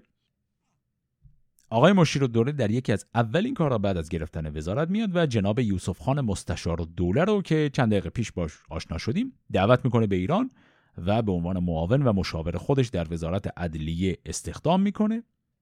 در همون ماه اول اینا میان و شش تا مجلس در درون دستگاه عدلیه تأسیس می‌کنن. بازم ذکر کنم اینجا می‌تونید به جای واژه مجلس بذارید مثلا کارگروه یا کمیسیون یا هر چی دیگه. این مجالس همون دستگاه اداری هستن که گفتم مشیر و دوله در تأسیس اونا تخصص داشت. این مجالس ششگانه اینا هستن. مجلس تحقیق، مجلس تنظیم قانون، مجلس جنایات، مجلس اجرا، مجلس املاک و مجلس تجارت. صرفا اگر فقط به اسم این ششتا کمیسیون دقت کنیم می‌بینیم که آقای حسین خانه مشیر دوله خواسته برای جبران مشکل نبود قانون یه مسیر میونبر درست کنه. و اون همین که در درون خود وزارت عدلیه بر اساس تحقیقاتی که کمیسیون اول یعنی همون مجلس تحقیق انجام میده کمیسیون دوم یعنی مجلس تنظیم قانون بیاد و یه مجموع قوانین مرتبط با هر کدوم از تیته های جزایی و کیفری و اینا بنویسه تا اینا بشه قوانین کشور. به عبارتی چون چیزی به عنوان قوای مقننه وجود نداشت اینا در دل نظام اجرایی و قضایی یه ارگان مقننه کوچیکی درست کردن. طبعا این بحث تفکیک قوا رو خراب می‌کنه ولی به نظر می‌رسه این چاره که مشیر دوله پیدا کرد برای این بود که خب نمی‌شد صبر کرد تا حالا نظام مشروطه و قانونگذاری مجزا اول به وجود بیاد. از اون طرف هم به نظر می‌رسه در اجرای این برنامه هم یک کمی دست به عصا حرکت کردن. طبق مدارکی که آقای فریدون آدمیت مورخ معروف جمع کرده به نظر می‌رسه که در طرح این برنامه اومدن و هر جایی که واژه قانون بوده رو خط زدن و به جاش نوشتن قاعده. چون احتمالا میترسیدن که اگه علنا بحث حکومت قانون رو مطرح کنن ممکنه به ناصرالدین شاه بر بخوره براشون دردسر درست شه. پس با احتیاط این سیاست رو جلو بردن. در همین قواعد جدیدی که برای وزارت عدلیه راه انداختن نظام دادگستری کشور رو اینطوری چیدن که هر ولایتی برای خودش یه مجموعی از محاکم داشته باشه بر هر کدوم از اینا یه سمت تعریف بشه به نام امین عدلیه که این قرار معادل باشه با رئیس دادگاه. بعد همون محکمه یه سمت دیگه هم داشته باشه به نام ناظر عدلیه که این قرار معادل باشه با دادخواه مدعی العموم به این شکل که ناظر عدلیه اگه چیز خلاف قانون دید باید تشکیل پرونده دادخواهی بده و بفرسته به محکمه که طبق قضاوت امین عدلیه حکم براش صادر شه. این ساختار نزدیکترین چیزی است که به نظام دادگستری مدرن در ایران اون زمان می‌تونستیم داشته باشیم. البته ارز کنم که واژه‌ای مثل پرونده دادخواهی که الان گفتم اون زمان هنوز استفاده نمی‌کردن. اینا واژه‌ای که بعدا در زبان فارسی ساخته شد. حالا صرفا من برای راحت شدن بحث میگم. حالا سال توی این وزارت عدلیه توی این وزارت عدلیه جدید وضع آخوندا چی شد؟ آیا دست اونا از قضاوت شهر بسته شد؟ جواب اینه که نه کامل. در مورد دعاوی کیفری که سابق بر این حاکمان محلی خودشون کار قضاوت داشتن این وزارتخونه اومد و دست اونا رو از دایره قضاوت بیرون کشید. پس قصد اصلی این برنامه این بود که مسائل کیفری که معمولا احکامشون به اعدام و زندان و شکنجه و شلاق و این چیزا ختم میشه رو بیشتر خواست کنترل کنه. در مورد بقیه امور حقوقی اجازه داده بود که محضرهای شرع به شکل سابق کار خودشون ادامه بدن. اگر کسی می‌خواست مثلا دعوای حقوقی درباره یه قرارداد تجاری رو ببره پیش یکی از علمای دین از نظر وزارت عدلیه مشکلی نداشت. خلاصه که حسین خان مشیر دوله به وزارت عدلیه این نظم رو حداقل روی کاغذ داد. اینکه در عمل چقدر از این محاکم به راه افتاده بحث دیگریه. در دوران کوتاه وزارت آقای مشیر دوله به نظر می‌رسه حداقل تا حدی این برنامه ها عملی شد حالا شاید نه صد درصد ولی به راه افتاد. اما ایشون فقط یه سال تو این سمت باقی موند چون بعدش ترفیع گرفت. ناصرالدین شاه به او لقب سپه سالار رو در سال 1250 هجری شمسی داد و در همون سالم او رو به مقام صدر اعظم منصوب کرد. پس بعد از تقریبا 15 سال که از ازل صدر اعظم قبلی یعنی میرزا آقاخان نوری گذشته بود حالا شاه صدر اعظم جدیدی آورد که همون آقای حسین خانه مشیر و دوله سپه سالار بود. پس بریم و یه استراحت مختصری بکنیم و بعد برگردیم سراغ بحث درباره دوره صدارت مشیر و دوله سپه سالار.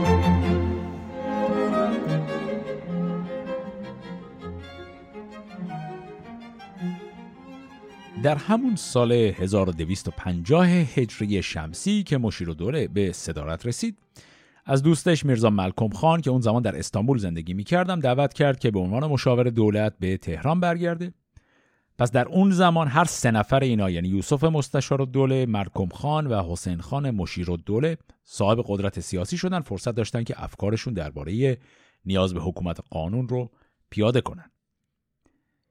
اولین تلاش جدی برای نوشتن یه چیزی معادل با قانون اساسی در همون سال شروع صدارت مشیر و دوله انجام شد که نتیجه شد یه متن کوتاه ده بندی که البته نام قانون اساسی نداشت و بیشتر به عنوان یه جور بخشنامه برای نظمدهی به ساختار دولت درست شده بود. اما همین متن کوتاه یه سر قواعد بنیادی درش لحاظ شده بود از جمله همون اصل تفکیک قوای مقننه و مجریه.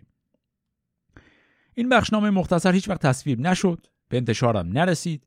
تا جایی هم که بنده خبر دارم تنها نشانه که ازش هست یه نسخه خطی است که در اسناد شخصی یوسف مستشار دوله بعدها پیدا شد و آقای فریدون آدمیت بهش استناد کرده. این نیمچه قانون هرچه بود معلومه که با اون مخالفت زیادی شد و نتیجه چانزنی هایی که علیه شد رسید به یه نسخه ثانویه که خیلی از اجزای نسخه اول رو دیگه نداره و حذف کرده. اون چیزی که در نهایت تصویب شد و به امضای شاه هم رسید اسمش رو گذاشتند لایحه تشکیل دربار اعظم. و احتمالا این نامگذاری رو هم عمدنی طوری کردن که ناصر شاه خوشش بیاد. چون تو متن این لایحه خبری از تشکیل دربار نیست. چون خب دربار که قبلا هم وجود داشت تشکیل شدن نمی‌خواست.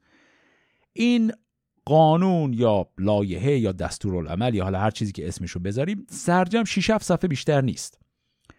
متن کاملش خوشبختانه موجوده. یه نسخه کاملش در کتاب مرآت البلدان اثر محمد حسن خان اعتماد السلطنه چاپ شده. کل این قانون شامل تعیین ساختار کابینه ای هست که قرار بود زیر دست مشیر و دوله کار کنه.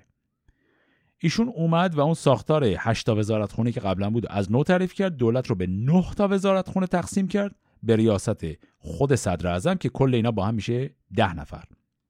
و در ضمن برای اولین بارم ایشون واژه کابینه رو از زبون فرانسه آورد و برای این مجلس وزرا از کلمه کابینه استفاده کرد. برای اینکه دیدی داشته باشیم که این قانون چی هست بخش کوچکی ازش رو می‌خونم. تو این بخش که عنوانش هست در باب شرایط مشورت وزرا. اینطوری نوشته. عموم وزرا هر روز یک شنبه و پنج شنبه در یک اداره در جنب اداره صدارت عزما چهار ساعت به ظهر مانده جمع خواهند شد. مطالب مشورت قبل از انعقاد مجلس معین خواهد بود که در آن روز از چه قبیل گفتگو خواهد شد و چه مواد موقع مذاکره گذارده خواهد شد. محل مشورت در یک محل مخصوص همیشه ثابت خواهد بود و خارج از آن دایره مشورت جایز نخواهد بود. در دایره مشورت به جز امور مشورت به هیچ کار دیگر اقدام نخواهد شد. به جز وزرا هیچ کس داخل دایره مشورت نخواهد شد. در دایره مشورت مشغولیت خارجه به هیچ وجه جایز نخواهد بود. خب این یه بخش کوتاهی از این لایحه بود. در بقیه لایه هم درباره چیزایی حرف می‌زنه مثل اینکه مثلا هیچ وزیری حق دخالت تو کار یه وزیر دیگر را نداره. هیچ وزیری نمی‌تونه بدون اجازه از صدر اعظم در داخل وزارت خودش سمتها و مشاغل جدید تعریف کنه. هیچ وزیر اجازه نداره میزان حقوق زیردستان خودش رو بدون هماهنگی با صدر اعظم عوض کنه و چیزایی از این قبیل. همونطور که می‌بینید این متن رو واقعا نمیشه بهش گفت قانون اساسی. در حد همین بخشنامه برای نظمدهی به کابینه دولت بود.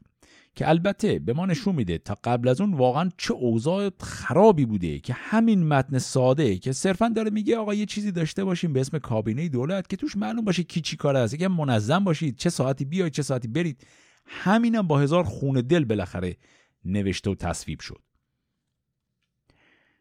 اما نوشتن و اجرای همین نیمچه قانون هم شروع دردسرای مشیر و دوله سپه سالار بود. در داخل دربار نیروهایی بودند که از ساختار قدیم دولت یعنی ساختاری که مطابق این اصول مدرن نباشه داشتن نهایت استفاده رو می‌کردن و به سبک های پادشاهی قدیمی و همون دستگاه دیوانداری سنتی ترجیح می‌دادن کشورداری کنن. مهمترین چهرهای نیروهای دیوانداری سنتی دو نفر بودن به نامهای میرزا یوسف خان مستوفی الممالک و میرزا سعید انصاری معتمن الملک. چهرهای زیادتری هم بودن. حالا همین دو نفر به عنوان نمونه خوبه. در اون دوره 15 ساله ای که عرض کردم ناصرالدین شاه اومده بود و سمت صدر اعظم حذف کرده بود و یه گروه هشت نفره وزرا مستقیم بهش گزارش می‌دادن. تو اون دوره 15 ساله آقای یوسف مستوفی الممالک وزیر داخله بود در ایران. و آقای سعید انصاری معتمن الملک وزیر خارجه بود. به زبون ساده ارز کنم این دو نفر داشتن عملا کشور رو میچرخوندن اون زمان. چون در قیاب چیزی به نام صدر اعظم و همینطور در نبود هیچ جور لایحه یا مصوبه که بالاخره دم دستگاه دولت مشخص کنه اون کسی که وزیر داخله بود به شکل غیر رسمی عملا همه کاره کشور بود. چهرهایی مثل همین دو نفری که عرض کردم از شکلگیری این ساختار رسمی کابینه طرفداری نکردن و به اشکال مختلف چوب لای چرخ گذاشتن که یک دو مورد از این اذیت ها رو تا چند دقیقه دیگه عرض می‌کنم. مشیر دوره سپه سالار بعد از تصویب لایحه تشکیل دولت اومد و مجموعی از قوانین برای اجرا رو نوشت و در هیئت دولت تصویب کرد. بازم یادمون باشه که این مجموع قانونا رو عمدن نام قانون روشون نذاشتن تا با ناصرالدین شاه درگیر نشن. ولی در عمل حکم قانون رو داشتن. نامی که روی اینا گذاشت تنظیمات حسنه بود. دفترچه رسمی تنظیمات حسنه در سال 1254 منتشر شد اما از همون ابتدای صدارت مشیر و دوله داشتن روش کار می‌کردن.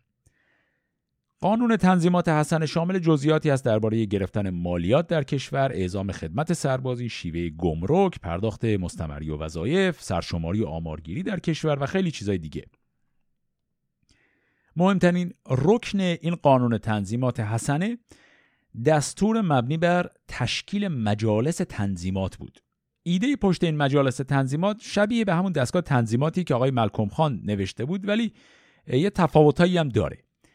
مثلا مجالس تنظیماتی که مشیر و دوله سپه سالار دستور داد برای پایتخت نبود بلکه برای هر کدوم از ولایت های کشور بود.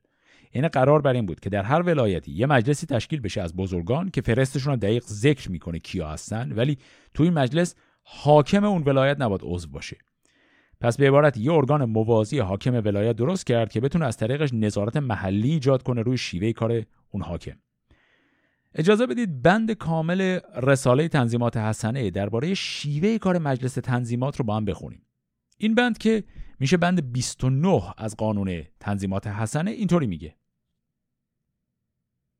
مجلس تنظیمات مرکب است از مستوفی یا سررشتهدار و معمور وزارت جنگ و امین دیوانخانه و امین وظایف و اوقاف و امین تجارت و منشی آنچه مستوفی یا سررشتهدار وزارت تکلیفش داده سرخط و رسیدن به عمل مالیات است.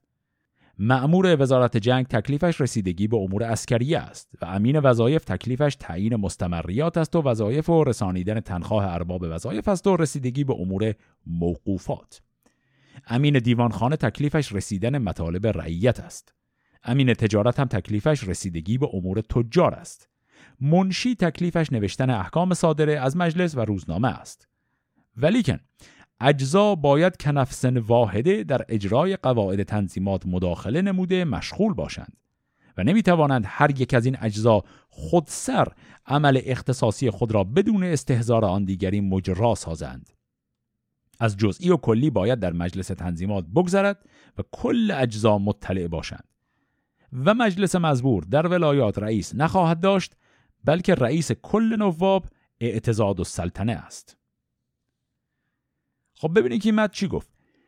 مجلس تنظیماتی سر اعضا داشت که گفت هر کدوم وظیفهشون چیه. مستوفی از طرف دولت وظیفه ضبط و رسیدگی به مالیات رو داره. مأمور وزارت جنگ رو داشتیم که کارش رسیدگی به امور نظامی ولایت. امین وظایف که میشه همون نماینده وزارت اوقاف و وظایف. امین دیوانخانه از طرف وزارت عدلیه است به شکایت رسیدگی می‌کنه. امین تجارت که از اسمش معلومه. بعدم یه منشی داشت که گفت وظیفه ارتباط با پایتخت به عهده اونه. بعد یه نکته مهم دیگه در انتهای این بند بود که گفت این مجالس تنظیمات توی خودشون رئیس مجلس ندارن و باید یه گزارشی که هر مجلس می رو بفرستن برای یه نفر تو پایتخت که اون یه نفر میشه رئیس کل مجالس تنظیمات کشور. که اونجا هم اون فرد معرفی کرد گفت آقای اعتزاد و سلطنه بوده. حالا با خود اعتزاد و سلطنه تو این بحث کاری نداریم چون اینجا دیگه اسامی و القاب داره یکم زیاد میشه ممکنه قاطی کنیم. اما چیزی که مهمه اینه که سیاست تشکیل این مجالس یه طوریه که دولت مرکزی بتونه نظارت دقیقی روی شیوه کار حاکمان ولایات داشته باشه. چون تمام کاری که اینجا فهرست کرده کارهایی که در حالت عادی کار حاکم محلی دیگه از مالیات گرفتن تا بررسی شکایت رعایا و این چیزا. در بند نهم این قانون تنظیمات می‌خونیم که واضح نوشته در صورتی که حاکم محلی از مجلس تنظیمات راضی نباشه این عدم رضایتش خودش موجب ازل یا تنبیه اجزای مجلس تنظیمات نمیشه. بلکه باید حاکم یه گزارشی مبنی بر شکایت خودش بنویسه بده به دولت مرکزی تا دولت تحقیق کنه. در صورت صحت گزارش خود دولت تصمیم می‌گیره که چه کسی رو به چه شکلی تنبیه بکنه. پس به وسیله این قانون تنظیمات اومد و تا این حد روی نظام قوای اجرایی کشور نظارت کرد. اما اینم باز تا حالا فقط بحث ایده بود. در عمل چی؟ آیا این تنظیمات حسنه در عملم اجرا شد؟ واقعیت اینه که این قانون تا حدی اجرا شد. حداقل تا چند سالم پی گرفته شد. اما ولایت تا ولایت فرق داشت. حداقل تا سال 1254 هجری شمسی در بعضی ولایات ایران مجالس تنظیمات تشکیل شد. مثلا در اصفهان، مازندران، لرستان، خوزستان، گیلان، یزد و چند جای دیگه گزارش رسمی وجود داره که این مجالس تشکیل شد. بعضی جاهای ایران مثل قزوین حتی تا سال 1259 شمسی هم هنوز داشتن مجالس تنظیمات ولی برای اکثر نقاط این مجالس یکی دو سال بیشتر دوام نیاورد. دلیل اصلی عدم دوامشون هم یکی این بود که حکام محلی تمام زور خودشون رو زدن و هر کلکی بلد بودن پیاده کردن که این کار را نیفته. دلیل دومش البته این بود که خود آقای مشیر و دوله صدارتش خیلی زود تموم شد و فرصت نکرد به اجرای این قانون بپردازه و همین یه ذره هم که اجرا شد در دوره بعد از صدارت ایشون اجرا شد. سرشاخ شدن مشیر و دوله سپه سالار با حاکمای محلی حتی قبل از تصویب و انتشار قوانین تنظیمات حسن شروع شده بود. ایشون در همون سال اول رسیدن به صدارت. با حاکم خراسان که اسمش بود حسام السلطنه و عموی ناصر شاه بود حسابی درگیر شد. و بعد از چانزنی های فراوون تونست حکم ازل حسام السلطنه رو بگیره و با این کار ضرب شست نشون بده به بقیه حاکمای محلی. ولی حتی همین کار یعنی درگیر شدن با حکام هم تا یه جایی با پیروزی آقای مشیر و دوله جلو رفت. عملا بعد از چند ماه معلوم شد قدرت واقعی ایشون در ایران چقدره. دعوایی که نشون داد مشیر و دوره سپه سالار انقدام پرقدرت نیست و زمین زیر پاش هم خیلی صفر نیست دعوای ایشون با مسعود میرزا زل سلطان بود. حالا زل سلطان کیه؟ پسر بزرگ ناصرالدین شاه که بین تمام پسراش از نظر هم قیافه و هم اخلاق به پدرش شبیه ترین بود و در اون سالها ایشون حاکم اصفهان بود. تو اون سالا آقای مسعود میرزا زل سلطان گیر داده بود که علاوه بر حکومت اصفهان حکومت فارس رو هم بگیره و به این شکل می‌خواست حدود نصف ایران زیر دستش باشه. همدست بزرگ زل سلطان در دربارم کی بود؟ آقای یوسف مستوفی الممالک که اسمشو چند دقیقه پیش آوردم گفتم قبلا وزیر داخله بود. حالا وارد جزئیات دعوای اینا نمیشم چون تا همینجا هم تکرار این اسامی ممکنه گیجمون کرده باشه ولی صرفا خلاصه ارز کنم که مشیر و دوله تونست با هزار ترفند و سیاستگری حاکم خراسان که عموی شاه بود و خل بکنه. ولی در نهایت زورش به پسر بزرگ شاه که همین آقای زل و سلطانه نرسید و نتونست اون رو از حکومت اصفهان برداره.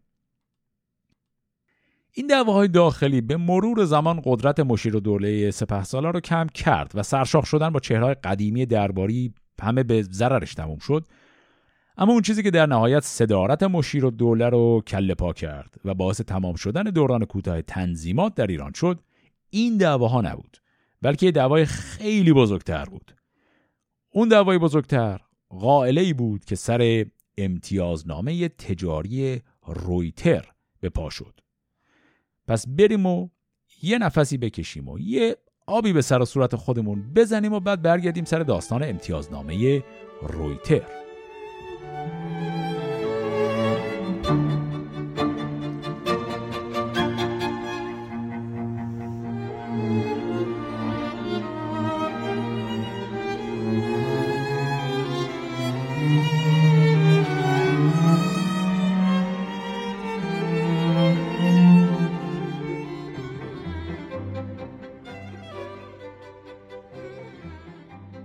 درباره امتیاز تجاری رویتر در تاریخ نگاری مدرن ایران حرف و نظر زیاده. بخش زیادی از متونی که درباره این قرارداد هست معمولا لحن خیلی منفی دارن و درباره اینکه این قرارداد رسما خاک ایران رو می‌خواست به توبره بکشه و ایران رو به می‌خواست دو دستی تقدیم خارجی ها کنه و داشتن کشور رو به باد می‌دادن و از این چیزا خلاصه زیاد میگن. منم ارز کنم خدمتتون که با این حرفا خیلی موافق نیستم. به نظر من خیلی موجه نیست و اکثرش زیاده رویه. دادن امتیازنامه تجاری به سرمایهداران غربی در سالهای بعد از صدارت مشیر و دوله سپه سالار در ایران بیشتر هم باب شد. در بعضی موارد نتایج خیلی بدی هم داشت که احتمالا معروفترینش امتیازنامه تنباکوه. درباره تنباکو مفصل در یک قسمت دیگه صحبت می‌کنم. اینجا بحثشو باز نمی‌کنم. اما اینجا بپردازیم به همین قرارداد رویتر. خوشبختانه متن کامل قرارداد تجاری رویتر موجوده و منتشر شده و میشه رفت و راحت این متن خوند. کمایی که بنده در ادامه حرفم همینجا می‌خوام این متن رو مروری بکنم تا با هم قضاوت کنیم. اما قبل از اینکه متن رو بخونیم یه کمی درباره فلسفه پشت این امتیازنامه ها حرف بزنیم. اصلا امتیازنامه دادن یعنی چی؟ ایران دوره ناصری رو فرض کنید. می‌خوایم در ایران اون زمان یه طرح عمرانی یا اقتصادی بزرگی را بندازیم. مثلا می‌خوایم راه آهن بزنیم یا یه کارخانه جدید به پا کنیم یا کلا یه پروژه اقتصادی بزرگ حالا هرچی در این صورت ما به دو چیز نیاز داریم. یکی سرمایه اولیه دیگری پیمانکار. اگر کشوری وضع اقتصادیش طوری نباشه که بتونه خودش پروژه رو انجام بده قاعدتا باید یه پیمانکار خارجی بیاره که کارو بگیره دستش. خب تا اینجاش که عجیب نیست. صاحب کار میشه دولت ایران یا مناقصه می‌ذاره پیمانکارا میان قرارداد میبندن کار تحویل میدن. اما حالا فرض کنید دولت توان مالی برای سرمایه گذاری مستقیم هم نداره. یعنی خزانه کشور کفایت نمی‌کنه برای این پروژه. خب در این حالت چه کار میشه کرد؟ میشه مثلا یه شرکت سهامی دولتی تأسیس کرد و بعد سهم فروخت تا افراد با خرید سهم شرکت بیان و سرمایه این پروژه رو جور کنن. خب حالا فرض کنید کشور شما هنوز قوانین اقتصادی لازم برای تأسیس شرکت سهامی هم نداره. اصلا فراتر از اون کشور هنوز چیزی به نام بانک نداره که بخواد شرط لازم برای سرمایه گذاری رو فراهم بکنه. در این حالت چه کار می‌کنید؟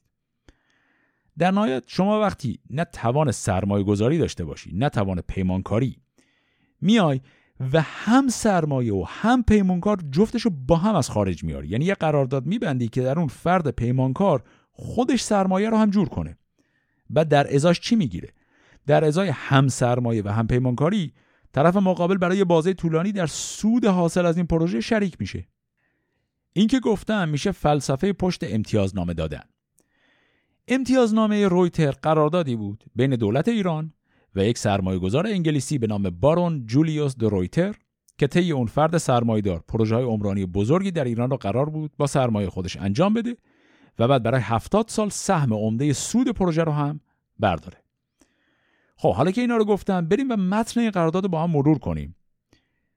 اگه بخواد کل متنش رو بخونید کتاب معاهدات و قراردادهای تاریخی دوره قاجاریه که ویرایشش رو آقای غلامرضا طباطبایی مجد انجام داده و بنیاد موقوفات افشار چاپش کرده متن این قرارداد و باقی قراردادهای مهم اون زمان رو کامل نوشته. من همه متن رو نمی‌خونم چون از حوصله بحث ما خارجه اما یه مرور سریع بر بند بندش اینجا بکنیم. 24 تا بند داره این قرارداد همه رو ضربتی مرور کنیم با هم. بند اول که خب صرفا طرفین قرارداد مشخص کرده اسمشون رو گفته همین. در بند دوم نوشته دولت ایران برای 70 سال امتیاز تأسیس و بهره برداری از راه آهن دریای خزر تا خلیج فارس رو به بارون جولیوس درویتر یا به وکلاش واگذار می‌کنه. در بند سوم حق انحصاری ساخت تراموا برای اتصال به شبکه راه آهن رو داده. در بند چهارم گفته زمین های خالصه دولتی که برای کار ساخت راه آهن لازمه هم دولت به رویتر اجاره رایگان میده. بند پنجم و ششم درباره استفاده از مصالح داخلی برای این پروژه است و همینطور واردات آهنالات خارجی بدون دادن تعرفه گمرکی برای تأسیس راه آهن. بند هفتم معین کرده که تمام نقشه های لازم و موعدهای اجرا و تحویل رو باید با دولت هماهنگ کنه. بند هشتم شامل زمانت از رویتره که برای شروع پروژه چهل هزار پوند در یه بانک انگلیسی باید وسیقه بذاره که اگر تا 15 ماه بعد از امضای قرارداد هنوز کار شروع نشده باشه این وسیقه به نفع دولت ایران ضبط بشه. بند نهم میگه برای کل طول قرارداد از سود خالص پروژه راهن 20 درصد سهم دولت ایرانه.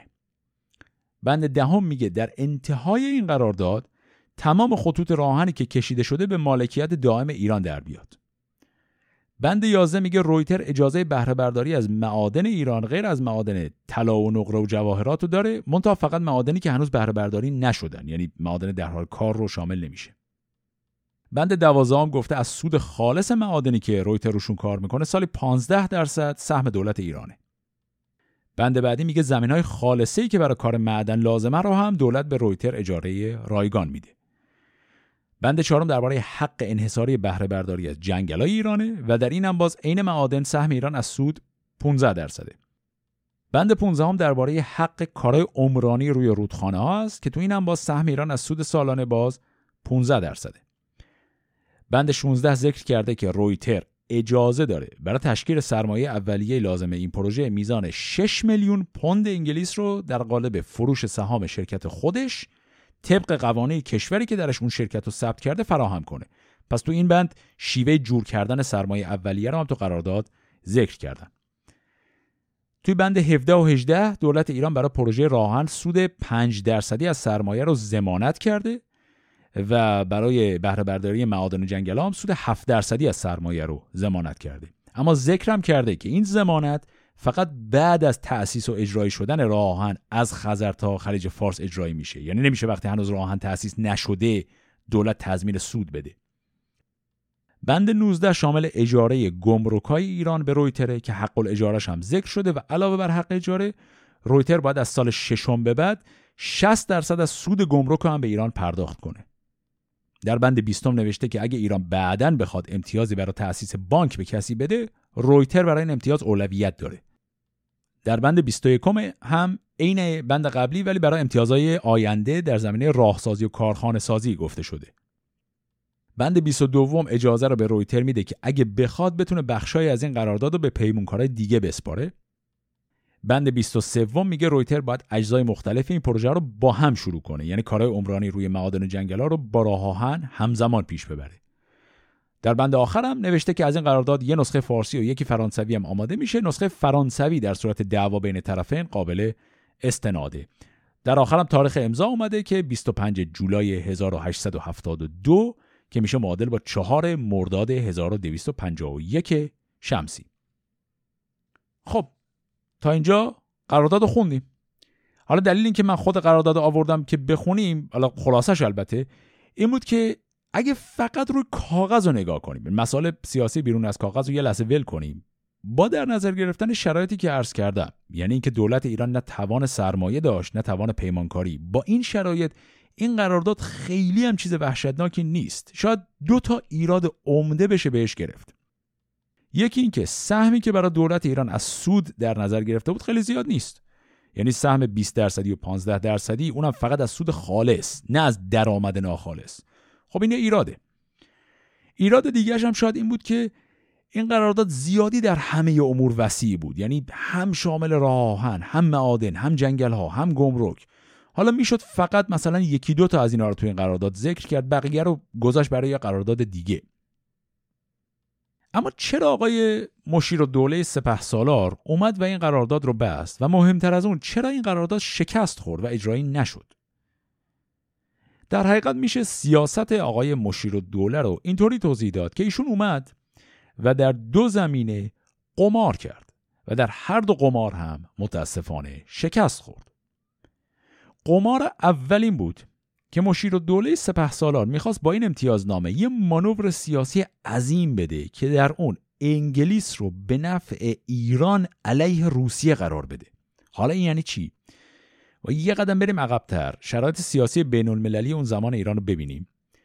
داریم درباره دهه 1870 میلادی حرف می‌زنیم. در اون بازه دوتا قدرت بزرگ استعماری که در ایران حضور فعال داشتن یکی روسیه بود یکی دیگه انگلیس.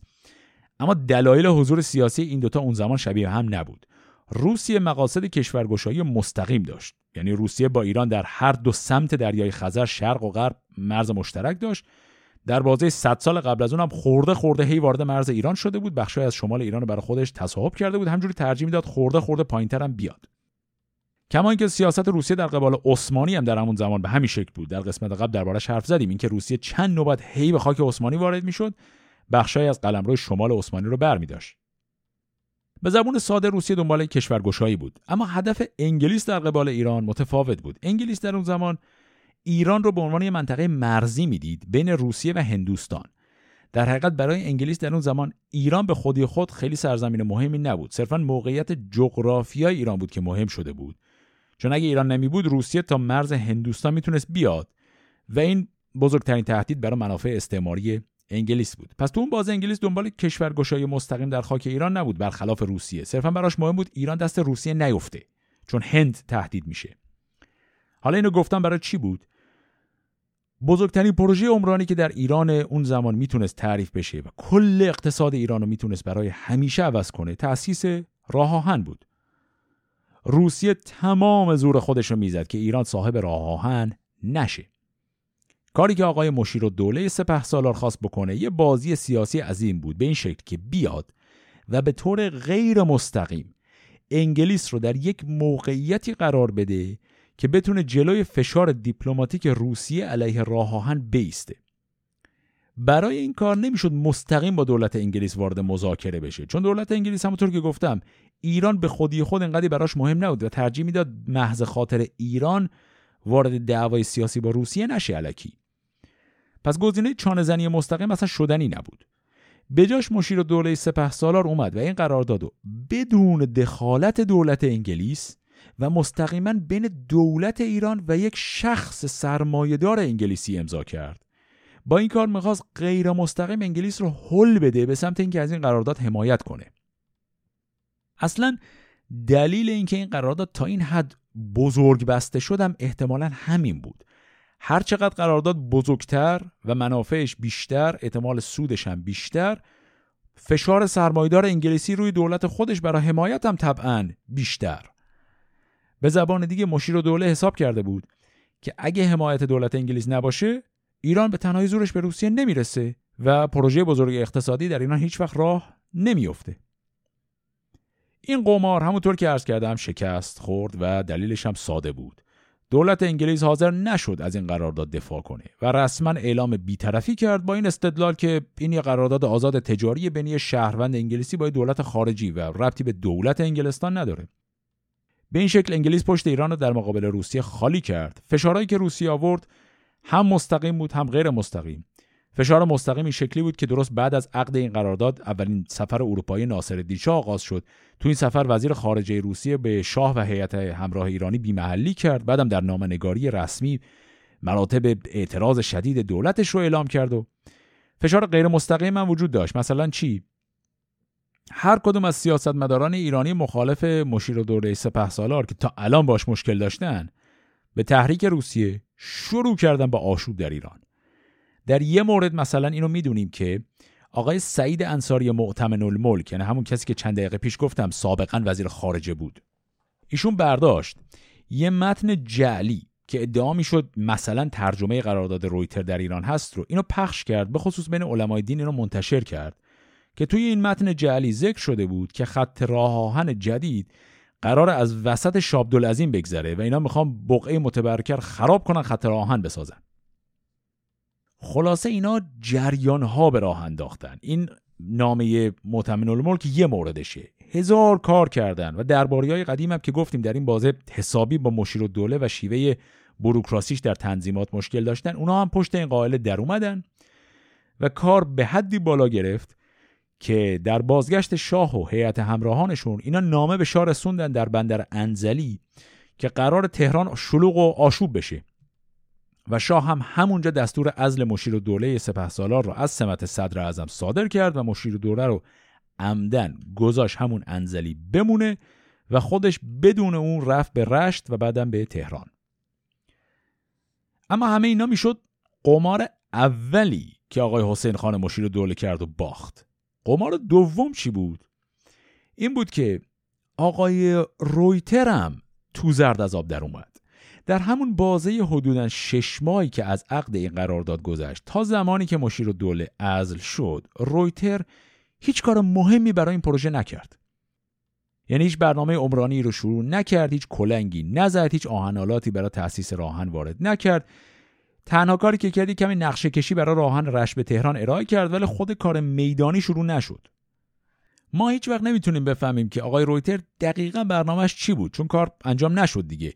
و نمی‌تونیم بفهمیم که می‌خواست چطوری این پروژه عظیم رو پیش ببره اگرم احیانا قصد زرنگ بازی و کلاهبرداری داشت چطوری می‌خواست اینو عملی کنه ولی چیزی که واضح شد این بود که ایشون در ابعاد یه همچین کاری نبود و حتی اگر روسیه هم فشار نمی آورد و در داخل ایران هم قوقا به پا نمی شد بعید بود که رویتر طبق زمانبندی که در قرارداد ذکر شده کار رو انجام و تحویل می‌داد.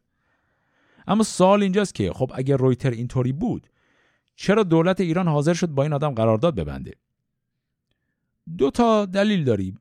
یکی کم تجربگی ایرانیا در کار سیاست خارجه که باعث شد اینا توان و تدبر کافی برای تحقیق لازم برای همچین برنامه عظیمی نداشته باشن اما مشکل دومی بود که آقای رویتر رشوه خوب می‌داد اولین کسی که رشوه چرب و مفصلی از رویتر گرفت سفیر اون زمان ایران در لندن بود بعد از اونم جناب آقای ملکم خان به عنوان یک آدم اروپا دیده و باسواد از طرف دولت معمول شد که بره برای تحقیق و تفحص و از قضا آقای ملکم خانم یه رشوه تمیز و اساسی از رویتر گرفت. خلاصه که رویتر سیبیل خیلی ها رو خوب چرب کرد تا کار را بیفته. پس اعتماد کردن برای چنین قرارداد سنگینی بدون کمک از دولت انگلیس و مستقیم با خود پیمونکار طرف شدن برای دولت آقای مشیر و دوله قمار سنگینی بود که در این هم متاسفانه ایشون باخت. بعد از اینکه ناصرالدین شاه آقای مشیر و دوله رو از سمت صدارت ازل کرد ایشون رو بدون اینکه سمت قانونی خاصی داشته باشه معمور کرد که بره و قرارداد رویتر رو لغو کنه. رویتر سر لغو نشدن این قرارداد چونه زنی زیاد کرد و حتی برای واسطه سراغ دولت انگلیس هم رفت ولی دولت ایران به استناد به دو بند از این قرارداد کار رو یک طرفه لغو کرد. یکی بند هشتم که گفته بود بعد کار عمرانی ظرف 15 ماه شروع بشه و یکی هم بند 23 که گفته بود تمام کارهای عمرانی از جمله کار روی معادن و جنگلا همزمان با راه آهن باید شروع بشه. بعدم برای اینکه دردسر کارهای شکایت و دادگاه هم نداشته باشن از قید اون پول وسیقه‌ای که رویتر گذاشته بودم گذشتن وسیقه رو بخشیدن که صرفا این دردسر تمام بشه و بره پی کارش. البته خود آقای رویتر هیچ وقت این لغو یک طرفه رو نپذیرفت ولی خب ایشون هم بعدش کار عمرانی خاصی انجام نداد قائله امتیازنامه رویتر پایان دوران صدارت آقای مشیر دوله هم شد. کسی که این وسط می‌تونست بیشتر از همه پشت سر مشیر دوله بیسته خود ناصر شاه بود. ولی همونطور که دیگه تا الان معلوم شده شخص ناصر شاه یا اصلا بگیم کلا مقام پادشاهی در کشور دلیل اصلی عدم موفقیت پروژه تنظیمات بود. تنظیمات در کل یه تلاشی بود برای اینکه بدون دست زدن به نظام پادشاهی مطلقه حکومت قانون رو وارد کشور کنن و در نهایت هم شکست خورد. خود آقای مشیر و دوله هم تا چند سال بعد هنوز در ساختار حکومت باقی موند. شاه باز برگشت به همون سیاست قبلی خودش و سمت صدارت اعظم رو دوباره کلا حذف کرد و به آقای مشیر و دوله سپه سالار سمت وزارت خارجه رو داد. ایشون چند سالی در همون سمت موند تا دست آخر در شهریور ماه سال 1259 شمسی از وزارت خارجه هم ازل شد در اون سال دیگه رابطه ناصرالدین شاه با او کامل بد شده بود و شاه حتی ادعا کرد که مشیر دوله قصد براندازی او رو داشته بعد از این ازل یه سمت تعارفی به مشیر دوله دادن به عنوان متولی آستان قدس در مشهد و در همون سالی که رفت مشهد هم تحت شرایط مشکوکی از دنیا رفت ایشون وقتی که مرد فقط 54 سالش بود و در همون زمان در ایران شایع شده بود که مخفیانه به دستور شاه مسمومش کردن. خلاصه این بود داستان جریان اصلاحاتی که در ایران تحت عنوان تنظیمات انجام شد. خب تا اینجا رو گفتیم اما یه کمی وقت بذاریم یه تحلیل و جنبندی هم با هم بکنیم دیگه. پس یه لیوان آب بخوریم و بعد برگردیم برای چند کلمه آخر بحث.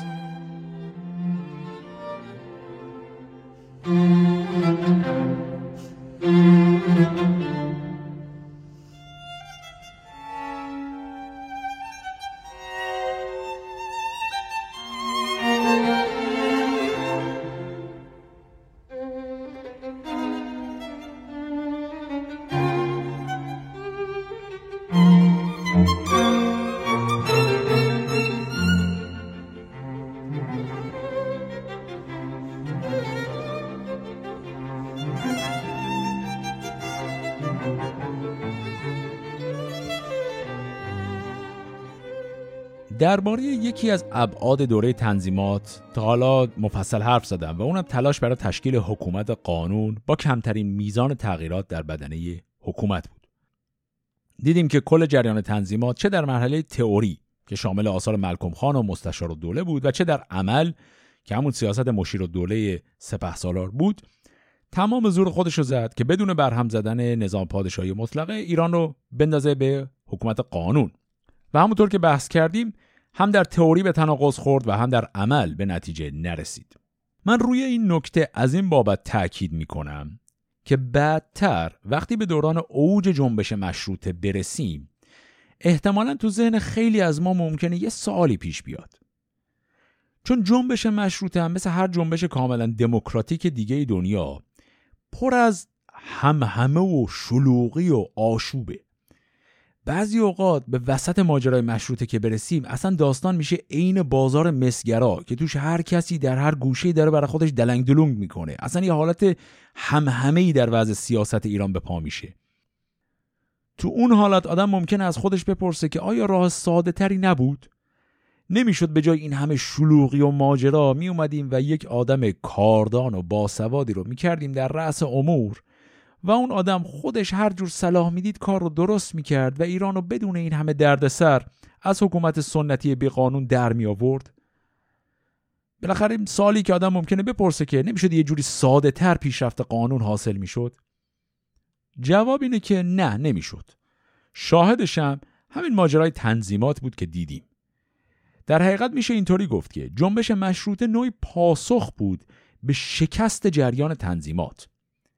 در ایران این مسیر که با یه دونه صدر اعظم مدرن بیایم و کشور رو مدرن کنیم رو امتحان کردیم و نتیجه نداد و عملا راهی بجز به هم ریختن کامل نظام حکومت وجود نداشت.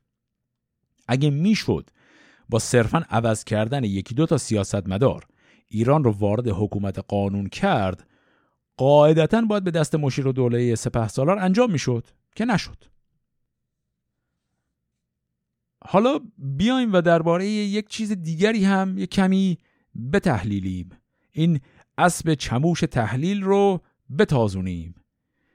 با اجازه دوستانی که صبوری کردن تا اینجا رو دیگه گوش دادن یک کمی دیگه بیان درباره خود این ماجرای امتیازنامه رویتر هم یکم حرف بزنیم.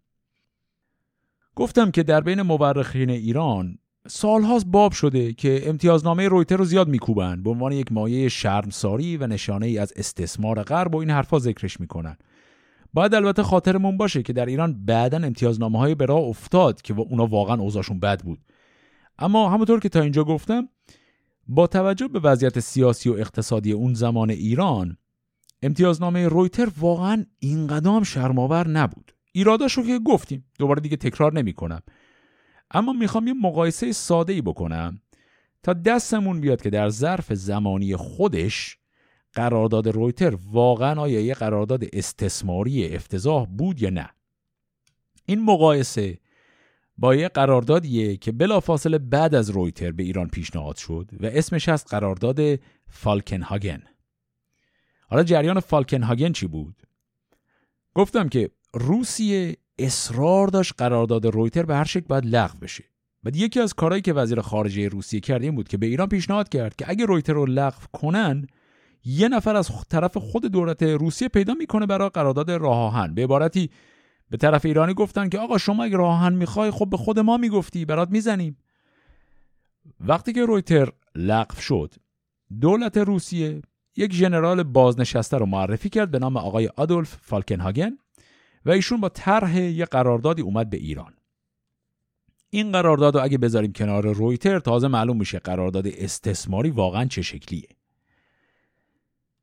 طرح فالکنهاگن این بود که خط آهن بسازه از شهر جلفا که در مرز ایران و روسیه بود تا شهر تبریز که حدود 100 کیلومتر پایین تره یعنی کل این طرح راه آهن فقط از لب مرز روسیه می‌رفت تا تبریز. این قراردادم 70 ساله بود. در کنارش تمام معادنی که تا شعاع 50 مایل اطراف این خط آهن بود هم به طرف روسی بدن برای این کار. و دولت ایران هم تضمین کنه که معادل 6.5 درصد از سرمایه به عنوان سود سالانه این پروژه است. برای این تضمینم گمرک تبریز رو وسیقه بذاره. این می‌شد قرارداد. حالا بیایم و این قرارداد رو با رویتر مقایسه کنیم. خب رویتر قرارداد خیلی بزرگتری بود ولی اصل تفاوت اینا تو سایز قرارداد نیست. اول اینکه در فالکنهاگن دولت ایران باید 6.5 درصد سود تضمین کنه که خب این در نگاه اول شبیه همون بند 17 همه رویتره. ولی دقیق تر نگاه کنیم. در قرارداد رویتر یه بند 16 هم بود که مشخص می‌کرد میزان سرمایه اولیه کار چقدره. برای همینم این درصد سود که خب بر اساس درصدی از سرمایه داره معین میشه این درصد رقمش تو قرارداد معین شده. اما طرح آقای فالکنهاگن رقم سرمایه اولیه رو مشخص نکرد. بنابراین ایشون دستش باز بود که وسط پروژه همینطوری یهو ادعا کنه که رقم سرمایه لازم برای کار مثلا چند برابر تخمین اولیه بوده و همینطوری یه عددی درست کنه و بر اساس اون رقم سودی که ایران باید تضمین کنه رو هم چند برابر ببره بالا. در ثانی. در قرارداد رویتر گفته شده بود که این تضمین سود فقط مال وقتی که راه آهن تأسیس بشه و شروع به کار بکنه. و برای بازی که راه هنوز ساخته نشده که تضمین سود نداریم. در حالی که فالکنهاگن این بند رو هم نداشت. علاوه بر اینا در قرارداد رویتر ذکر نشده بود که دولت ایران این تضمین سود رو چطور باید پرداخت کنه. چرا؟ چون احتمالا فرض بر این بوده که به حال دولت دیگه. اگه بدهی داشته باشه یه جوری حساب می‌کنه.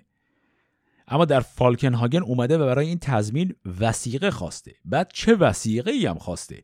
گمرک تبریز که اون زمان بزرگترین گمرک ایران بود. حالا ممکنه بپرسید خب گمرک که در مفاد قرارداد رویتر هم بود. بله در رویتر بود. ولی اونجا قرار بود گمرک رو اجاره کنه و پول اجاره رو بده به دولت ایران و علاوه بر اون 60 درصد سودش رو هم بده به ایران. اینجا ولی قرارداد یه جوری نوشته شده که طرف بتونه میزان سودی که ایران باید تضمین کنه رو از خودش یه عددی در بیاره بعدم به بهونه همون سود کل گمرک تبریز رو برای خودش ورداره و هیچ اجاره هم به دولت ایران نده. حالا اصلا همه این ایرادا به کنار. یه مشکل خیلی بزرگتر هم در طرح جناب فالکنهاگن بود. اینکه خط آهن جلفا به تبریز آخه به چه دردی می‌خوره؟ شمال جلفا که می‌شد در خاک روسیه هنوز خط آهن نداشت. نزدیکترین ایستگاه راهن اون زمان به مرز شمالی ایران تو شهر تفلیس بود که اونم 500 کیلومتر شمال جلفا بود. پس اگر روسیه در اون تکه از خاک خودش بین تفلیس تا مرز ایران. خط آهن نمی‌کشید. عملا خط آهن بین جلفا تا تبریز به بقیه شبکه راهن دنیا وصل می‌شد یعنی یه خط آهن 100 کیلومتری می‌زدن که بشینی توش از جلفا بری تبریز از تبریز بری جلفا. در زمانی که طرح این قرارداد به ایران داده شد آقای حسین مشیر و دوله شده بود وزیر خارجه. ایشون یک کمیته تشکیل میده و دو نفر رو نماینده می‌کنه برای مذاکره با طرف روسی. یکی از این دو نفر همون آقای یوسف مستشار دوله است و یکی دیگهش حسن علی خان گروسی که این آقای گروسی هم چهره جالبیه. احتمالا بعدا باش کار داریم. خلاصه این دو نفر عملا وظیفهشون این بود که بدون اینکه به طرف روسی بر بخوره و دستگاه دیپلماسی فشار بیاره و کار بیخ پیدا بکنه انقدر از این پیشنهاد قرارداد ایراد بگیرن که کار لغو بشه. اینا دیدن که طرف روسی اومده برای چاپیدن. گفتن خب حداقل یه طوری که شر به پا نشه این کار کش بدیم که خودش لغو بشه. دقیقا هم همینطور شد. طرف ایرانی اول اومد که 6.5 درصد زیاد آقا بکنیمش 3 درصد. بعدم اینکه گمرک تبریز وسیقه باشه رو حذف بکنیم از قرارداد. بعدم اینکه هفتاد سال زیاده بکنیم چل خورده ای سال. بعدم اینکه طرف ایرانی فقط وقت زمانت رو اجرایی بکنه که راه آهن تأسیس شده باشه. از اون طرف هم خط آهن در خاک روسیه تا تفلیس کشیده شده باشه. خلاصه گروه ایرانی اومد برای اینکه دفع شهر کنه نه اینکه واقعا دنبال راه افتادن قرارداد بوده باشه. اینقدر با چانه زنی این قضیه فالکنهاگن رو کش دادن که دست آخر خود طرف روس بیخیال شد و با این کار یک شر بزرگی از سیاست خارجی ایران دفع شد. اما درباره قرارداد رویتر میشه یک کمی تحلیل تئوریک هم کرد. قرارداد رویتر دروازه رو در بحث سیاست خارجی ایران باز کرد که میشه گفت همین امروز هم باز مونده و اونم بحث سیاست موازنه است. اگه احیانا با تاریخ ماجرای ملی شدن صنعت نفت آشنا باشید این کلمه سیاست موازنه رو حتما شنیدید. حالا من توی این پادکست درباره تاریخ صنعت نفت دیگه نمی‌رسم حرف بزنم اون دیگه خیلی دور میشه از بحث. ولی همطور خلاصه بگم یه بحثی بود اون زمان بین دو نیروی مختلف سیاسی در ایران یکی به رهبری احمد قوام و دیگری جبهه محمد مصدق. طرف قوام معتقد بود به سیاست موازنه مثبت و طرف مصدق سیاستش موازنه منفی بود. حالا اینا یعنی چی؟ سیاست موازنه بحثش اینه که کشور ایران مدرن همیشه در بین قدرت‌های استعماری مختلف گیر کرده بود و تنها در صورتی می‌شد استقلال سیاسی و تمامیت ارزی کشور را حفظ کرد که بین این قدرت‌های خارجی توازنی به وجود بیاد. سیاست موازنه بر این مبناست که سیاستمداران ایرانی باید در بازی سیاست خارجی همیشه یه طوری کار کنند که منافع یک قدرت استعماری خاص بیشتر از بقیه تأمین نشه چون این باعث به هم خوردن موازنه میشه و این تهدیدی علیه استقلال سیاسی کشور. موازنه مثبت نظرش اینه که برای تعمیر این تعادل باید به قوای استعماری مختلف به یه اندازه امتیاز داده بشه. مثلا اگه امتیاز بهره برداری نفت به یکی داده شده شبیه اون رو به یه قدرت استعماری دیگه هم بدیم که توازن برقرار شه. موازنه منفی برخلاف این بود می‌گفت به هیچ طرفی امتیاز ندیم تا به این شکل توازن برقرار شه. حالا جریان دعوای سر ملی شدن نفت دیگه خیلی مفصله من کاری بهش ندارم. اما عرض بنده اینجا اینه که ماجرای سیاست موازنه در ایران برمیگرده به همین قراردادهای تجاری که با قرارداد رویتر هم شروع شد. مهمترین متفکر ایرانی که برای اولین بار خواست سیاست موازنه رو تئوریزه کنه آقای میرزا ملکم خان بود. ایشون یه رساله ای نوشت به نام پلیتیکای دولتی که اینجا بد نیست با هم بخشایی از اون رو مرور کنیم. این رساله تاریخ انتشار نداره ولی احتمالا بعد از دوران صدارت مشیر و دوله نوشته شده. حرف اصلی این رساله تحلیل وضعیت ایران در قبال دولت‌های بزرگ اروپایی با تمرکز ویژه روی دولت‌های انگلیس و روسیه. با نگاه به تاریخ سیاست استعماری هر دوی این کشورها ملکم خان می‌خواد توضیح بده که به نظرش هر کدوم از این دو دولت دنبال چه چیزی در ایران هستن و گزینه هاشون برای دخالت در ایران چیه و کلا برنامه درازمدت این دو تا قدرت استعماری به چه صورته؟ آخر بحثم می‌خواد به این برسه که تکلیف ایران چیه و چطور می‌تونه در این وضعیت خودش نجات بده. ملکم درباره انگلیس خیلی واضح اینو میگه و با مثالم شرح میده که هدف اصلی انگلیس همیشه هند بوده و سیاست استعماری انگلیس در قبال هند هم هیچ وقت لشکرکشی مستقیم و تسخیر ناگهانی نبوده بلکه سیاست دراز مدت و گام به گام داشته. بخشی از متن درباره انگلیس و سیاستش در قبال هند رو با هم بخونیم.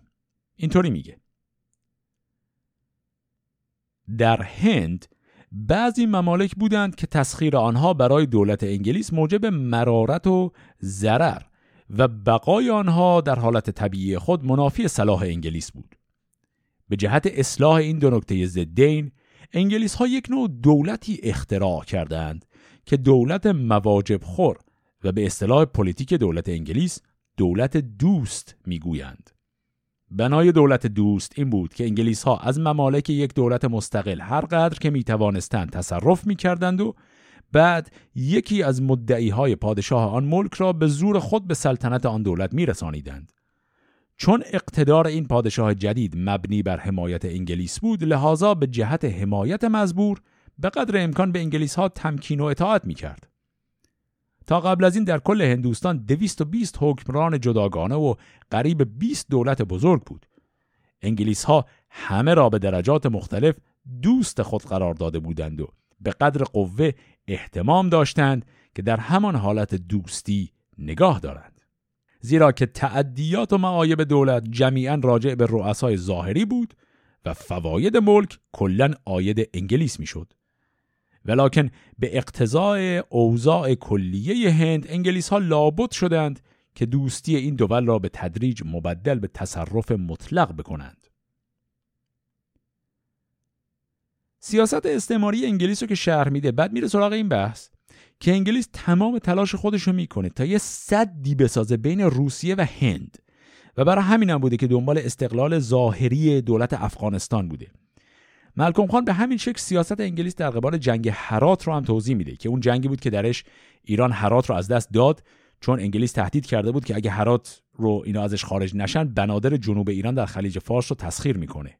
ملکم خان به درستی این رو توضیح میده که برای انگلیس خود هرات و کل روی افغانستان مهم نبود.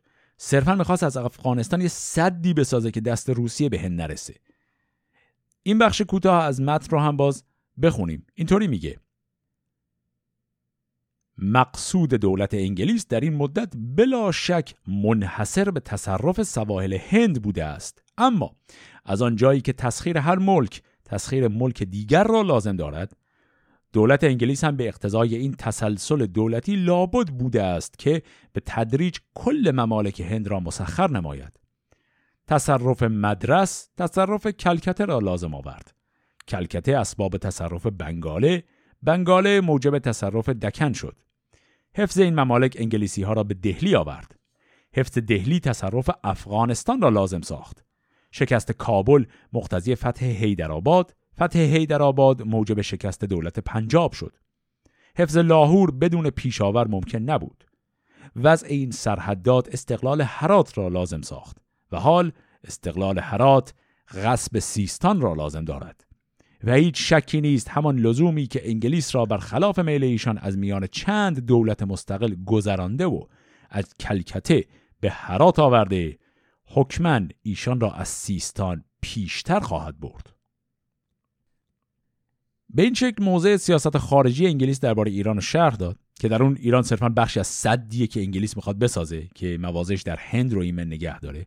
بعد که دیپلماسی انگلیس رو شرح میده میره سراغ تحلیل روسیه. درباره وضع روسیه خیلی ساده اینطوری میگه. اعلامنامه پلیتیک دولت روس است. خدا آسیا را به من داده است. تسخیر اسلامبول هند سرنوشت ملی من است. هیچ چیز مرا از تقدیم این سرنوشت باز نخواهد داشت. دولت روس از بدو ظهور خود این طرح ملی را به عالم اعلام کرده است و 150 سال است قدم به قدم رو به این مقصود خود پیش می رود و اگر در عرض راه گاهی ایستاده گاهی برگشته است این تخلفات ظاهری محض عوارض موقتی بوده است و بر استقامت حرکت اصلی به هیچ وجه تأثیری نداشته است. وقتی کسی اقتدار مراتب روس را تحقیق می کند اول نکته که موجب تعمل می بیند این است که چرا دولت روس در این 130 سال تمام ممالک آسیا را نگرفته است؟ بقای ممالک آسیا به تصدیق کل وزرای فرنگ هیچ دلیلی ندارد مگر یک خبت بزرگ که تا این اواخر دامنگیر دولت روس شده بود. خبت مزبوره این است که پتر کبیر حرکت سیل قدرت روس را دو طرفی قرار داد. یک سر سیل را به سمت آسیا سرازیر کرد و سر دیگر را رو به فرنگ برگردانید. خلفای پتر کبیر خبط او را به اقتضای حرکت اولا رفته رفته وسعت دادند و تمام قدرت خود را صرف پلیتیک فرنگ ساختند. کل اهل پلیتیک و جمعی وزرای مشهور متفقا اقرار دارند. هرگاه دولت روس عشر آن اجتهاد و تدابیری که در سمت فرنگ به کار برده صرف آسیا کرده بود حال تمام آسیا در تصرف روس بود. خب تا اینجا دیدیم که آقای ملکم خان تحلیل دقیقی از انگیزه های استعماری این دو کشور و همینطور از شیوه و منش استعماری اینا ارائه کرد. اینکه اهداف هر کدوم چی بود و مسیری که رفتن تا به این اهداف برسن تا الان چی بوده. تا اینجاش تحلیل و نظریه خوبی بود. بعد از این بحث ها میرزا ملکم شروع می‌کنه به بحث درباره ناتوانی سیاستمداران ایرانی در فهم دیپلماسی خارجی.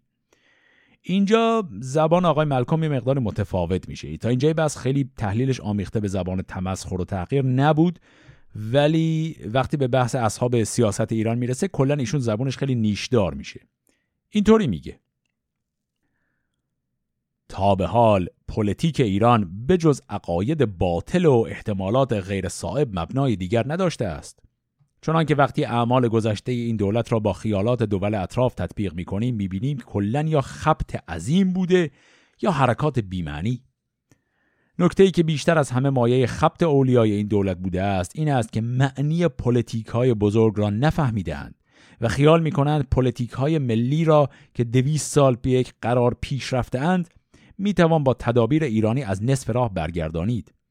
مثلا می‌گویند هرگاه در فلان کاغذ فلان لفظ را بنویسیم یا در فلان مجلس با فلان سفیر گرم بگیریم کار درست خواهد شد.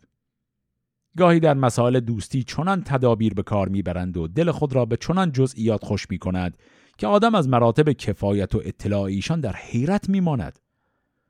دولت روس زیاد مقتدر شده پس باید راه آذربایجان را ساخت.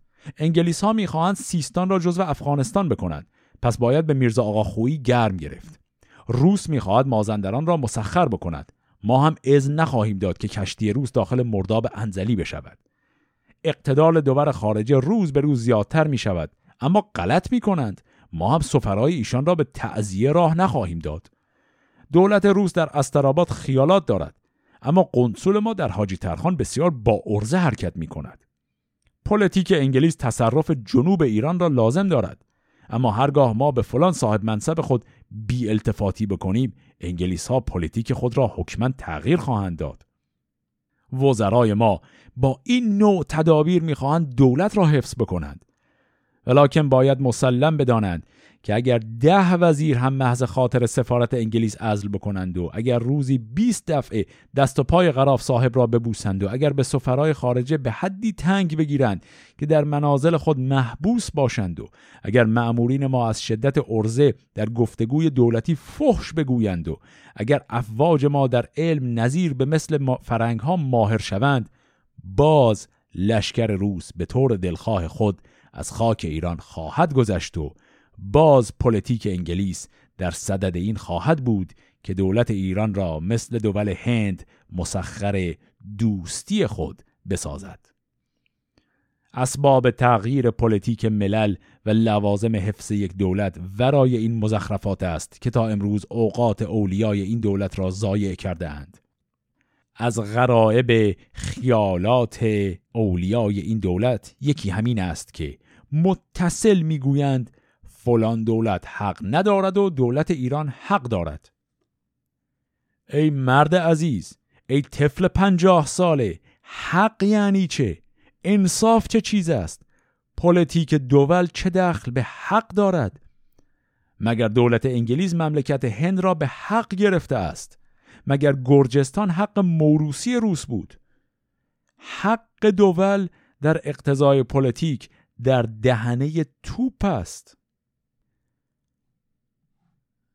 حالا بخشی از این چیزی که خوندیم با لحن تمسخر بود ولی از لایه لحن که عمیقتر بشه اون چیزی که در حرف ملکم خان می‌بینیم و در زمان خودش در ایران تازگی داشت فهم درستی از فلسفه پشت استعمار در جهان مدرنه.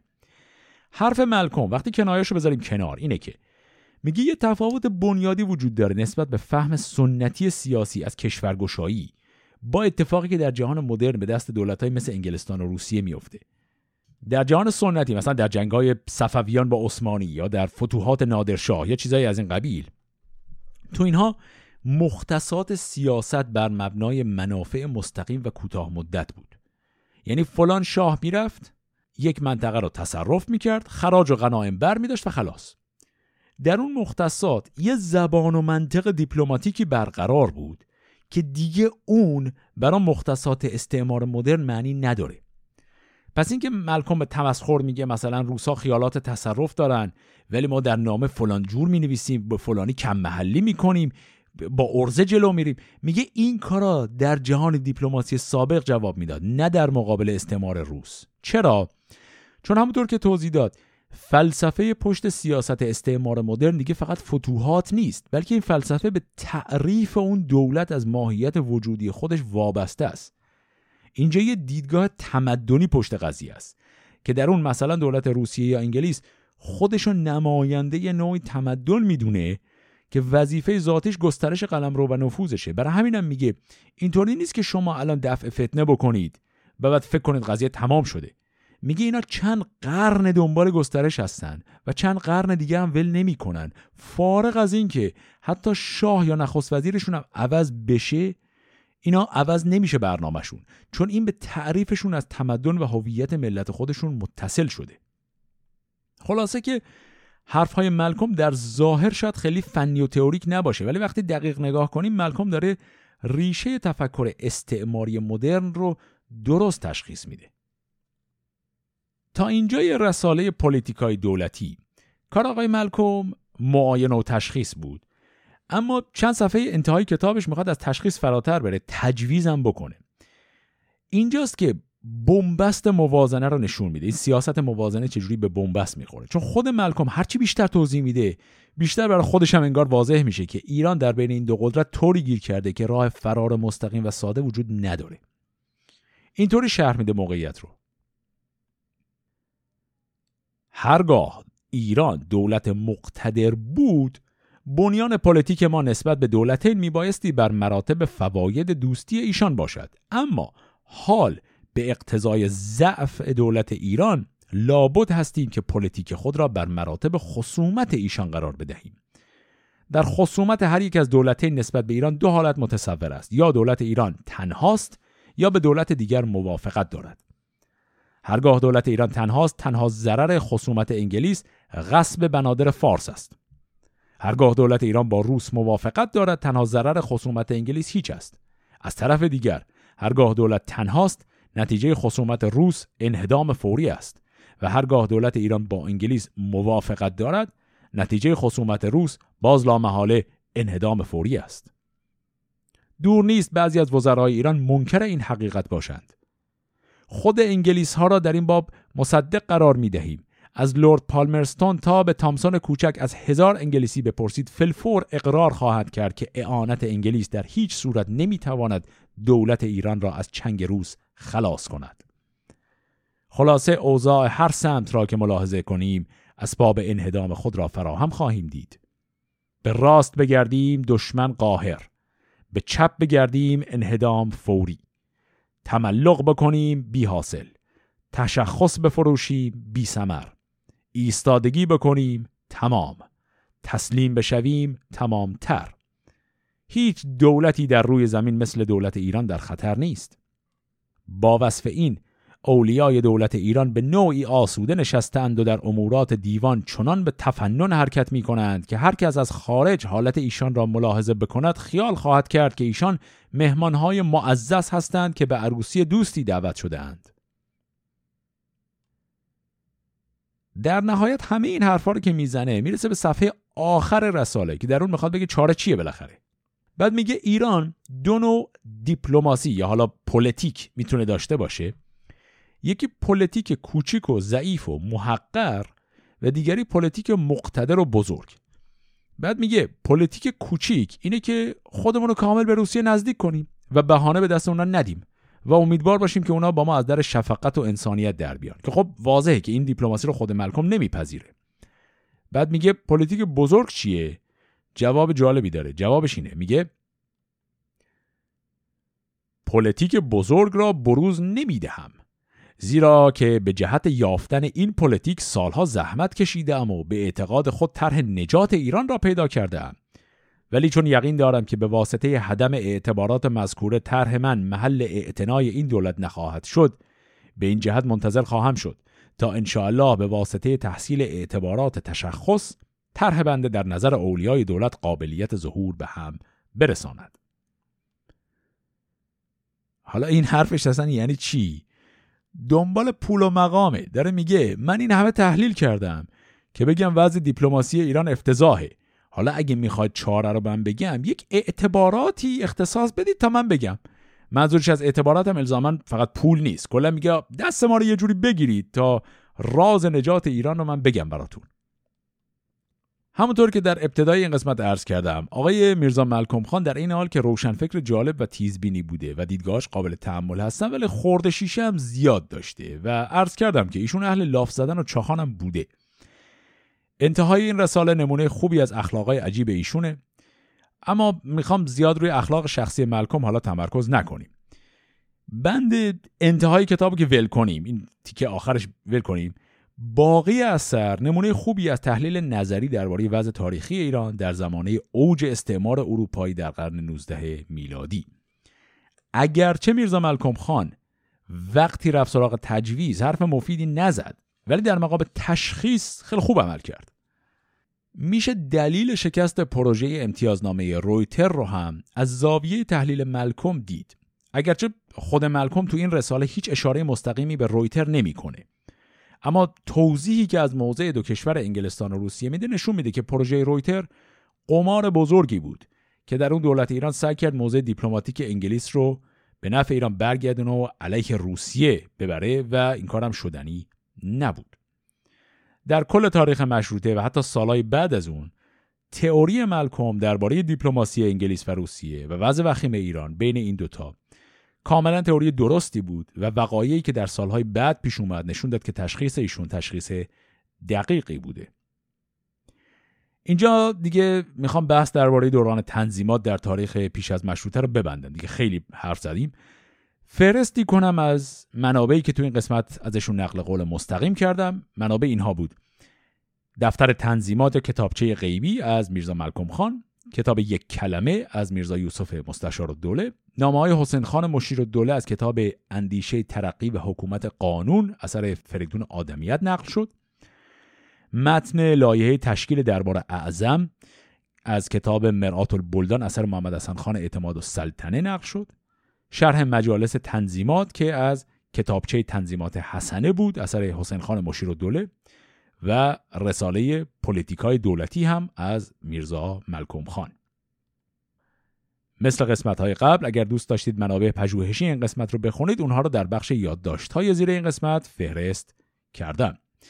تا ماه آینده و قسمت بعد فعلا خدا نگهدار.